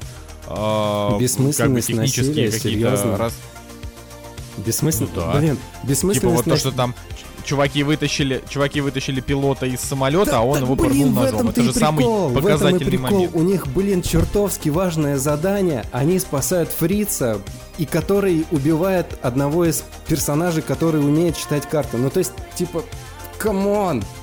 Это же... Так, ведь- так вот, Жень, а как Жень, не это спасти жизнь, понимаешь? человека, который может сга- как бы сейчас сгорит заживо? Вспомни любое кино э, во- военное, в котором э, персонажи идут, э, и вдруг э, какой-то снайпер э, с- это, идут, идут по полю, вдруг какой-то снайпер раз снимает персонажа, нет персонажа, все. Да. Понимаешь? Просто в каких-то фильмах они оставляют персонажей э, которые более главные герои до самого Идея- конца, например, как идея спасти рядового Райана. которую они преследуют. Да блин, возьми Дюнкерк какой-нибудь, да, это же, блин, я не знаю, но я, я просто четко вижу вот эту вот линию а, пацифизма в, в военно-исторических фильмах. Окей, хорошо, я, может быть, не прав, и это как бы мой задвиг. Но я, я как бы, я, я не могу представить, чтобы у человека было просто важнейшее задание спасти 1600 людей, спасти своего брата, и он, конечно же, просто берет и спасает, э, спасает врага. Да это не было каким-то, знаешь, таким, а что мы будем с ним делать? Давай мы его спасем. Это было просто спонтанное решение. Он горел, он орал, они его вытащили. Все. Вот. Как бы и, совершили и ошибку. Это была большая ошибка, стоила бессмысленность, жизни. Вот этих жертв, она, то есть, на, на мой взгляд, вот я не знаю, там посмотреть а, Апокалипсис сегодня, там цельнометаллическую оболочку, какие-нибудь другие фильмы, я, хорошо, я не беру там э, советские фильмы, да, которые. Вот там бессмысленность жертв. Там э, как бы и, и реализм передан, потому что через реализм ты понимаешь вот, это, вот эти ужасы войны и, и бессмысленность вот этих жертв. И, и опять же, Это фильм, просто- э, который немножечко играет с э, символами там и так далее, особенно апокалипсис сегодня. Апокалипсис сегодня это вообще не про войну, это вообще какая-то сюрреалистическая, супер клевая дичь. Но давай так, просто 1917 это э, это вот такое кино, продукт своего времени. Это фильм, который вышел вот в наше время, и он снят не по старым заветам, как надо, то есть э, много грустных моментов с грустной прекрасной музыкой э, и взгляд Тома Хэнкса героически смотрящий вдаль, пока садится солнце. Нет, это просто такой вот э, динамичный, динамичный блокбастер э, военный, у которого выбрали необычный сеттинг, э, в котором герои, как бы, да, они отвечают скорее, ну, там, хотя мы, опять же, мы не можем знать, но эти герои, да, они скорее отвечают современным требованиям, а, значит, чем, чем того рода, но при этом мы, я, мне это вот пока ты там на это даже не обратил, ну, не обратил внимания, мне это даже в глаза не бросалось, мне просто было ок. Я это сразу как-то представил себе, то есть это просто современное кино. Мне, наоборот, понравилось, что он не похож на все эти стандартные военные фильмы, в которых происходит одно и то же по сути. То есть это как бы тоже ста- стандартный военный фильм, но у него новая оболочка, у него немножко по-другому делают персонажи, и ты поэтому смотришь, ну, отличающийся от другого кино. А если бы это был фильм, в котором э, ожесточенные солдаты с уставшими глазами, э, на которых после каждой хрени появляются новые синяки, ну, я не знаю, есть, наверное, какой-нибудь «Иди и смотри», есть, наверное, какое-нибудь «Чистилище», э, вот, да, фильмы, в которых, я не знаю, э, с, с каждым, э, с, с каждыми десятью минутами герои все больше ожесточаются, в конце они вообще просто превращаются просто в убитых мразей. Нет, ну, это такой реально романтизированный фильм. Романтизированный У фильм. него... Ну, то есть, я, я не знаю, ну, Ну просто почему он вызвал у тебя такие негативные эмоции, я, я не, не говорю, понимаю. что То есть он а, добрый, я красивый. 7. Э, опять же, не негативные эмоции. Негативные эмоции вот именно с точки зрения э, происходящего там логики на экране, которые, окей, да, я, я, я не, я не исключаю, что я не прав. То есть я, я это допускаю. Не, я не говорю, что ты не прав, я просто пытаюсь А, понять. Это, майор, это который, лишь типа, вопрос блин, майор, который э, игнорирует, мож, игнорирует приказ генерала, который, типа, а, ну, я серьезно.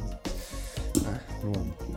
Ладно, давайте мы перейдем э, к, к этому, к, на- к нашим финальным блокам, потому что иначе мы, иначе мы никогда не закончим это. Вот. Но в общей сложности у нас с Николаем стоят э, восьмерки, у Жеки стоит семь. А, ну, посмотреть его все равно надо, потому что... Потому что этот фильм, скорее всего, э, если... Я надеюсь, что все-таки не паразиты. ск- э, сожалению, но либо пара- паразиты, либо он выиграет «Паразиты». Оскар.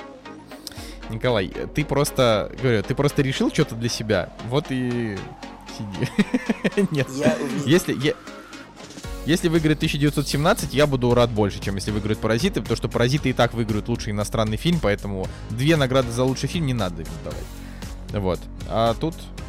Мне, мне очень понравился Д- Джош Маккей. Вот он, он такой прям... Ну, кстати, Прям вот, хороший э, парень. вот, кстати, Вообще, с точки я- зрения актерских работ, а, честно говоря, э, как бы, ну хорошо, вот Джордж играет более-менее неплохо. А, но все остальное, ну, блин, действительно, ну, не- не- нет же какого-то восхищения актерскими работами здесь. Э, Что касается Дина Так, Чарльза, а зачем чем- тебе восхищение? чем- Это солдаты молодые. Так вообще в начале, когда, когда он идет по этим траншеям, э, ну вот у меня сложилось ощущение, что он просто зачитывает текст. я, я, я не могу сказать, что Блин, он там да- Ну, играет... так э, актер дубляж... А ты в Да, оригинале я смотрел? смотрел да? в оригинале, и там, Мгм. про, там как бы... Я, я понимаю, что он отыгрывает, короче, этот э, текст, и типа, окей, он играет, но нет такого, что это что-то невероятное там по актерской игре. Ну, просто если мы посмотрим а, другие фильмы, которые хотя бы номинированы на Оскар, за исключением «Паразитов», потому что это что-то новое вообще в кинематографе. Ладно, а, я предлагаю нам перейти дальше. Вот, но, А. конечно, не, не, не, не просто, да, не просто. Давай, Николай. Так, у нас сейчас были, значит, претензии к реализму в фильме 1917, и э, я думаю, что Женя просто, Женя просто обязан посмотреть фильм, о котором я расскажу сейчас, потому что этот фильм, он просто уничтожит Женю на всех уровнях. То есть я, я, мне было просто интересно посмотреть, получится ли вот у тебя противостоять этому фильму. Просто очень было бы интересно. Скорее всего, Блин, с конечно, такими этот фильм- рейтингами, Николай, ну, у фильма... Итак, друзья, я рассказываю о китайском фильме «Блуждающая земля» The Wandering Earth. Что же это такое? Для начала, «Блуждающая земля» — это самый кассовый фильм в истории Китая. Ну, то есть, он собрал вот у себя в Китае 700 миллионов долларов. Ну да, может быть, 650, 680, короче, большую сумму при бюджете в 50 миллионов долларов. Что же это такое? Это экранизация. Ну, почему-то получается, что в последнее время часто я обращаюсь, почему-то привожу в пример китайского писателя Лю Цисиня. Э, Это фильм по его книге «Блуждающая земля», так она и называется. О чем же этот фильм? Короче, это невероятно хитро выстроенная научная фантастика. То есть э, какой-нибудь другой американский научно-фантастический фильм, какой-нибудь «Интерстеллар». Он даже близко не лежал по тому, что там надумали у себя китайцы. Это как бы... Я просто смотрел полфильма, просто, просто по- почесывая голову, потому что думаю, вот это сюжет, это сюжет. Потому что начать с того, что это, я понимаю, это научная фантастика, но все происходящее настолько далеко от вообще возможного происход... от вообще вот возможности, чтобы это произошло вообще в каком-то измерении при каких-то обстоятельствах. Что просто, я не знаю. Сейчас я все расскажу. Я все расскажу. Я только хочу тебя немножко перебить, что этот фильм а, стал третьим по кассовым сборам за всю историю фильмов Ой, Китая. третьим. Ужас где? какой. А что, что, там, что там было более? Какая-нибудь Великая Откуда я Стена? знаю, или что? Там... Странно. Ну, короче вот говоря, ладно, вот потому что в нынешнем этом это супер хит китайского проката, то есть он э, собрал там больше, там, чем Мстители, больше, там, чем Звездные войны, все такое. Я, прошу прощения, я был уверен, что невозможно собрать в Китае больше, чем 700 миллионов. Я, значит, ошибся. Что же происходит в этом фильме? Я даже не знаю, с чего начать, просто потому что вот фильм, он сам начинается с пятиминутного бэкграунда.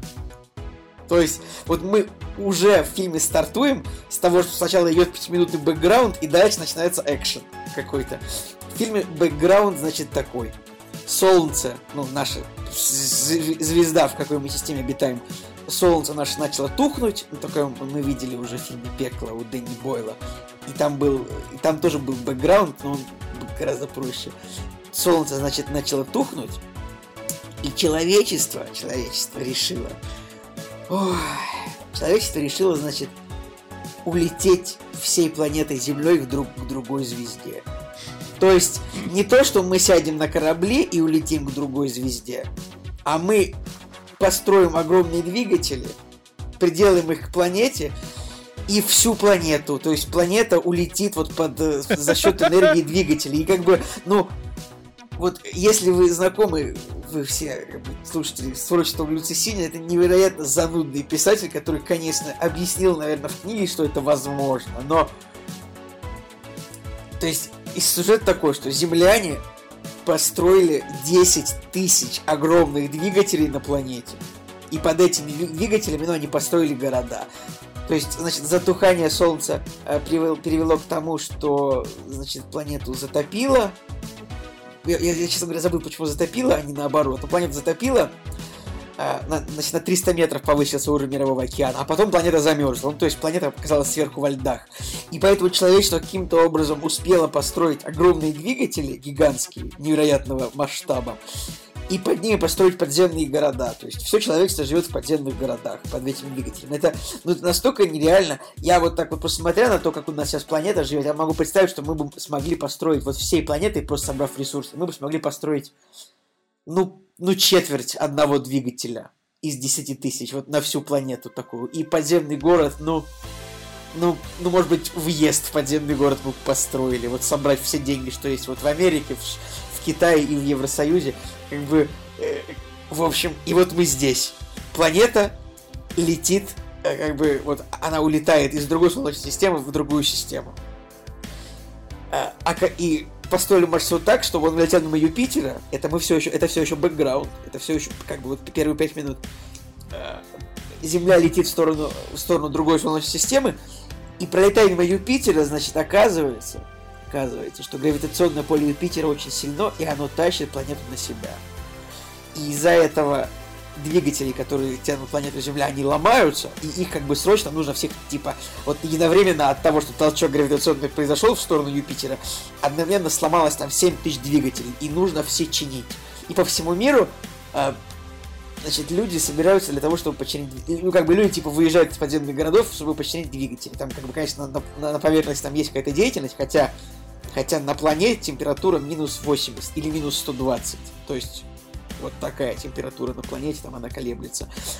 И вот тут вот я бы очень хотел, чтобы Женя этот фильм посмотрел. Потому что... Так, блин, это же блин, это если тебе... другая история. Это... Нет, в это невозможно поверить даже в рамках научной фантастики. Потому что это Короче, и вот мы находимся вот тут, тут, это вот начало фильма, как бы начинается типа real-time action, когда вот все разъезжаются, чтобы чинить эти двигатели. А одновременно у нас есть космическая станция, которая следит за полетом Земли. Вам может показаться, что я пересказываю весь фильм, но нет. Я сейчас буквально еще перескажу один момент, который, кажется, который для русского зрителя невероятно важный вот в этом фильме. Потому что как бы у нас есть космическая станция, и в принципе вот все герои в фильме китайцы. Все, кроме одного персонажа. То есть есть космическая станция, и, конечно же, там есть космонавты. И космонавт там как бы китайский главный герой фильма, то есть главный герой фильма космонавт и его сын, который на Земле. А космонавт, он как бы в космосе, а космическая станция, которая следит за передвижениями планеты. Ну, планета же летит, блин, вот через всю систему и дальше. Вот. И есть русский космонавт, и вот это самый большой рофл этого фильма, который не поймет никто, наверное, кроме русских зрителей, потому что русского космонавта играет русский актер Аркадий Шароградский. Типа, это актер, который последние 15 лет играл в НТВшных сериалах, типа «Ментовские войны», «Чужой район». До этого он появлялся в «Убойной силе». Но самое охренительное, то, что вот в моем детстве этот актер, он вел, типа, утреннее шоу на пятом канале 5 Санкт-Петербург, типа, сегоднячка Питер.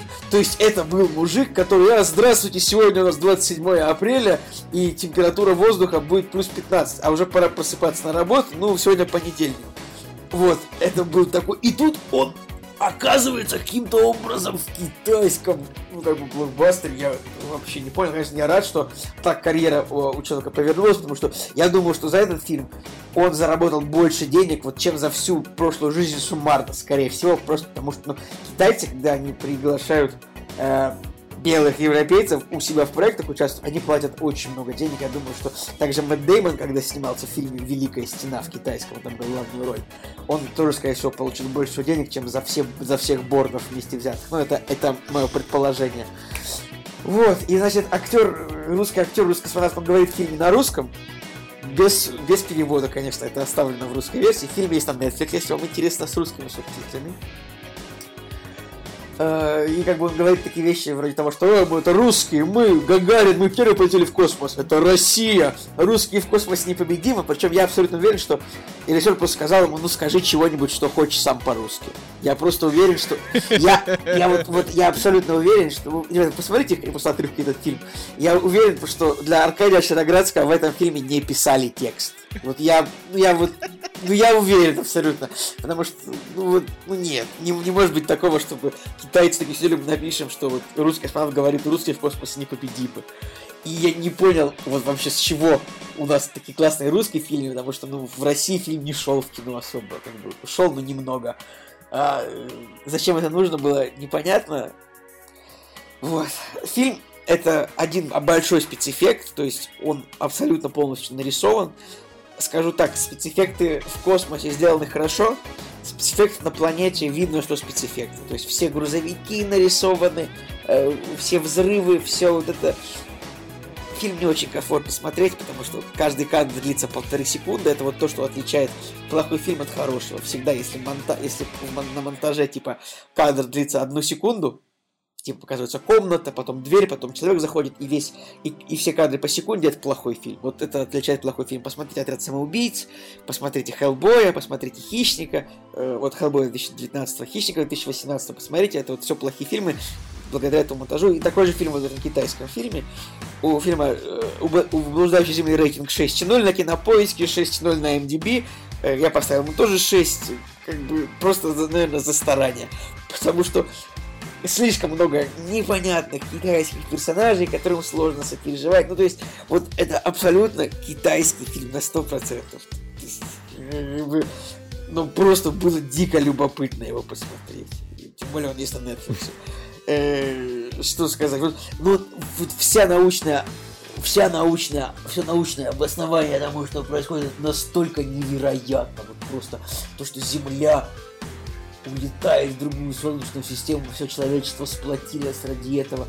Там есть удачный момент, там есть удачные режиссерские ходы. Может быть, это писатель у себя изначально придумал в книге так удачно. Но в целом это странно. Это очень странно, но это был прикольный experience, я так скажу. Попробуйте найти об, обзор этого фильма, может, англоязычный. Хотя обзоров нет, поэтому... Короче, я не знаю, вот как вам поступать с той информацией, которую я вас сейчас вылил на нее. Это, конечно, какая-то, да... Интересно. Но так в итоге, а он... А спецэффекты там плохие, да? Ну, они... Блин, мне сложно сказать. Они как бы... Они лучше, чем в фантастических тварях, например. Но они хуже, чем во Мстителях как бы для китайского фильма, они там частично хорошие, частично, частично прямо понятно, что это очень, это очень нарисовано. Но вот именно говорю, что в сцены в космосе все сделаны хорошо. Такие вот планетарные эти вот, типа Земля пролетает рядом с Юпитером, космическая ну, очевидно, станция. что это уже не так сложно нарисовать, как... Э, да, в космосе все хорошо, модельки на планете, там, э, там Короче, основная претензия к фильму это то, что там у них температура на планете минус 120, они там какие-то костюмы ходят, которые как бы выдерживают такую температуру, сидят в грузовиках, которые как будто выдерживают такую температуру. Ну, это... В общем, это самая далекая вообще э, от, самая далекая научная фантастика от того, чтобы быть научной, которую вот вообще можно себе представить. Я не знаю, просто какой-нибудь какой-нибудь Blade Runner по сравнению с этим Интерстеллар, Космическая Одиссея 2001 года, это документальное кино по сравнению с этим. Просто вот, я не знаю, ребят. Просто. Да. Ну, за Аркадия Шароградского приятно. И еще очень смешно, то, что на НТВ есть сюжет э, про то, что вот наш актер снялся в фильме, который утер э, нос всем американским фильмам, такой пропагандистский сюжет. И там вопрос ему задают, скажите, как вы попали в этот фильм? как так он такой, ну, очевидно, режиссеру показалось, что я хорошо подхожу на эту роль. Я думаю, господи, ты бы рассказал хоть чуть-чуть больше. Ну, ладно. Окей. Да. А, ну, я, я хочу только к этому одно добавить. Э, вот, вот хотя бы 6,7 я бы посмотрел. Ну, 6 это уже прям на грани. А, значит, Рейтинг на, кинокритиков, на... тем не менее, ну, 25 зеленых рецензий, как бы. Все. На втором месте, значит, э, по окупаемости китайский мультик Нэчжа, э, который собрал 723 миллиона долларов э, про какого-то дракона, что-то там. И у него даже хороший рейтинг на кинопоиске 7,2 и MDB 7,7. А на первом месте, значит, самый э, именно, ну, как самый кассовый китайский фильм, это фильм, который называется «Война волков 2», собрал 870 миллионов долларов, и в главной роли там играет Джеки Ву и Фрэнк Грилла, если вы помните такого молодого конечно, человека, который... Это актер из э, Капитана Америки, конечно, из Немножечко, да, сним, снимался в, фильмах от Марвел. 54 года, абсолютно бесполезный чувак, и фильмы, в которых он снимается сам, они довольно плохие. Ну, кроме, ладно, может, «Судная ночь 2», вот хороший фильм.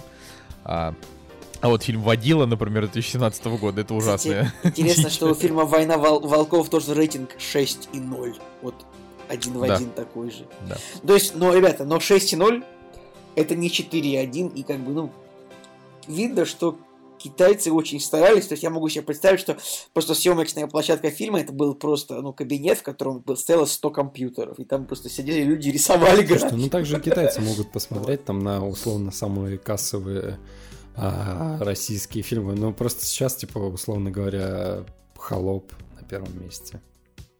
Тоже, тоже такое, типа. Ну да. Ну, холоп он на 7,1. А, ладно, я хочу напоследок сказать пару слов про фильм «Маленькие женщины», потому что у нас и так два с половиной часа уже получилось, невозможно. Я бы, я, я бы сам не дослушал наш сегодняшний подкаст, он очень долгий. А, я так скажу, «Маленькие женщины», на мой взгляд, он, он неплохой, нет, он даже хороший, Его обязательно стоит посмотреть, не знаю, например, на свидании со своей девушкой, дом перед телевизором, романтический вечер, а, я не знаю, выпить вина, посмотреть хорошее, доброе кино. А, Но он просто... Он просто немножечко, немножечко вторичный, а, несмотря на то, что история история как бы по книге, да, и вот сейчас, сейчас он уже смотрится немножечко устаревшим. И он какой-то такой вот без, э, без изюминки. Вот. То есть э, в нем все хорошо, и актрисы в нем играют хорошо, и фильм очень приятный, добрый, э, вот, но, но без изюминки. Это его, на мой взгляд, основная проблема. Т- но и нет никаких причин его не смотреть, он реально, реально хороший, добрый фильм. Вот, и я, я считаю, что за лучший саундтрек ему можно дать Оскар, потому что саундтрек прям такой вот, как в сказке. Э, не знаю, как в Гарри Подожди-ка, Поттере. а в Слитом он выиграл лучший саундтрек, нет? Где? В Слитых в Слита Инфейз Оскар. Он... Кто выиграл у нас лучший саундтрек? Я что-то упустил этот момент и не хочу уже ничего смотреть, потому что ну его, ну его в баню. Вот. А, Тут, э, значит, я, я считаю, что, сау- что саундтрек стоит э, ему дать. Лучшие костюмы нет, потому что... Ну, потому что ничего особенного костюмеры в этом фильме не сделали. Ну, то есть, такое было уже сто раз. А, и всякие там адаптированные сценарии. И, и, конечно, не лучший фильм, ни одну женскую роль ни первого, ни второго плана тут никто не возьмет. А, здесь просто э, даже нет смысла рассматривать это как конкуренцию. «Маленькие женщины» попал на Оскар а, по какой-то счастливой случайности, потому что это самое обыкновенное вот кино своего вот этого жанра. Оно э, реально лучше бы они Лучше бы они вместо него какой-нибудь как, как- какой-нибудь вот э, не, не, неограненные алмазы бы номинировали в конце концов и там, я не знаю, да что угодно. А, но Грета Гервик большая умничка, ей вообще респект, пусть она продолжает дальше снимать свое кино, пусть она развивается, пусть э, пусть ее продолжат номинировать. Это в конце концов это всегда бодрит творца, чтобы он там делал какой-то, а, не знаю, более более успешный контент, более интересный. Но, на мой взгляд, Леди Бёрд по поприкольнее. То есть э, там это какое-то вот свое кино, которое она может сказать, вот я сняла такой необычный фильм с таким необычным сюжетом, там про отношения э, там, людей в семье и так далее. А маленькие женщины, он довольно простоват. Вот это все, что я хотел сказать, потому что потому что и так слишком долго мы разговариваем. Ну, да. Ну, Так что, господа, так что, друзья, если самое... вам есть что добавить, Э, ребят, а как бы, ну вот, вы собираетесь смотреть Оскар в прямом эфире, или вы, вы уже будете спать и с утреца посмотрите результат? Нет, да ну что-то, знаете, если бы мы с вами собирались, я бы видел в этом смысл, а так, так нет. Мне кажется, намного приятнее утром проснуться и разом почитать э, все номинации. Это, это знаешь, как Да, э, блин. типа пить чай с э, шоколадкой. Можно растягивать удовольствие, а можно разом, короче, все съесть и получить э, удовольствие. Вот. Также и с Оскаром. Утром просыпаешься и сразу, сразу уже все знаешь. Пол, пол, пол- сразу много удовольствия, да. Ну, все же. А, окей, с вами был Николай Солнышко. Николай Цугулеев. И Евгений Москвин. Да, Кактус подкаст. Ставьте лайки, пишите комментарии. До следующей недели. I am a poor wayfaring stranger while traveling through this world of woe. Yet there's no sickness, toil, or danger in that bright world shadow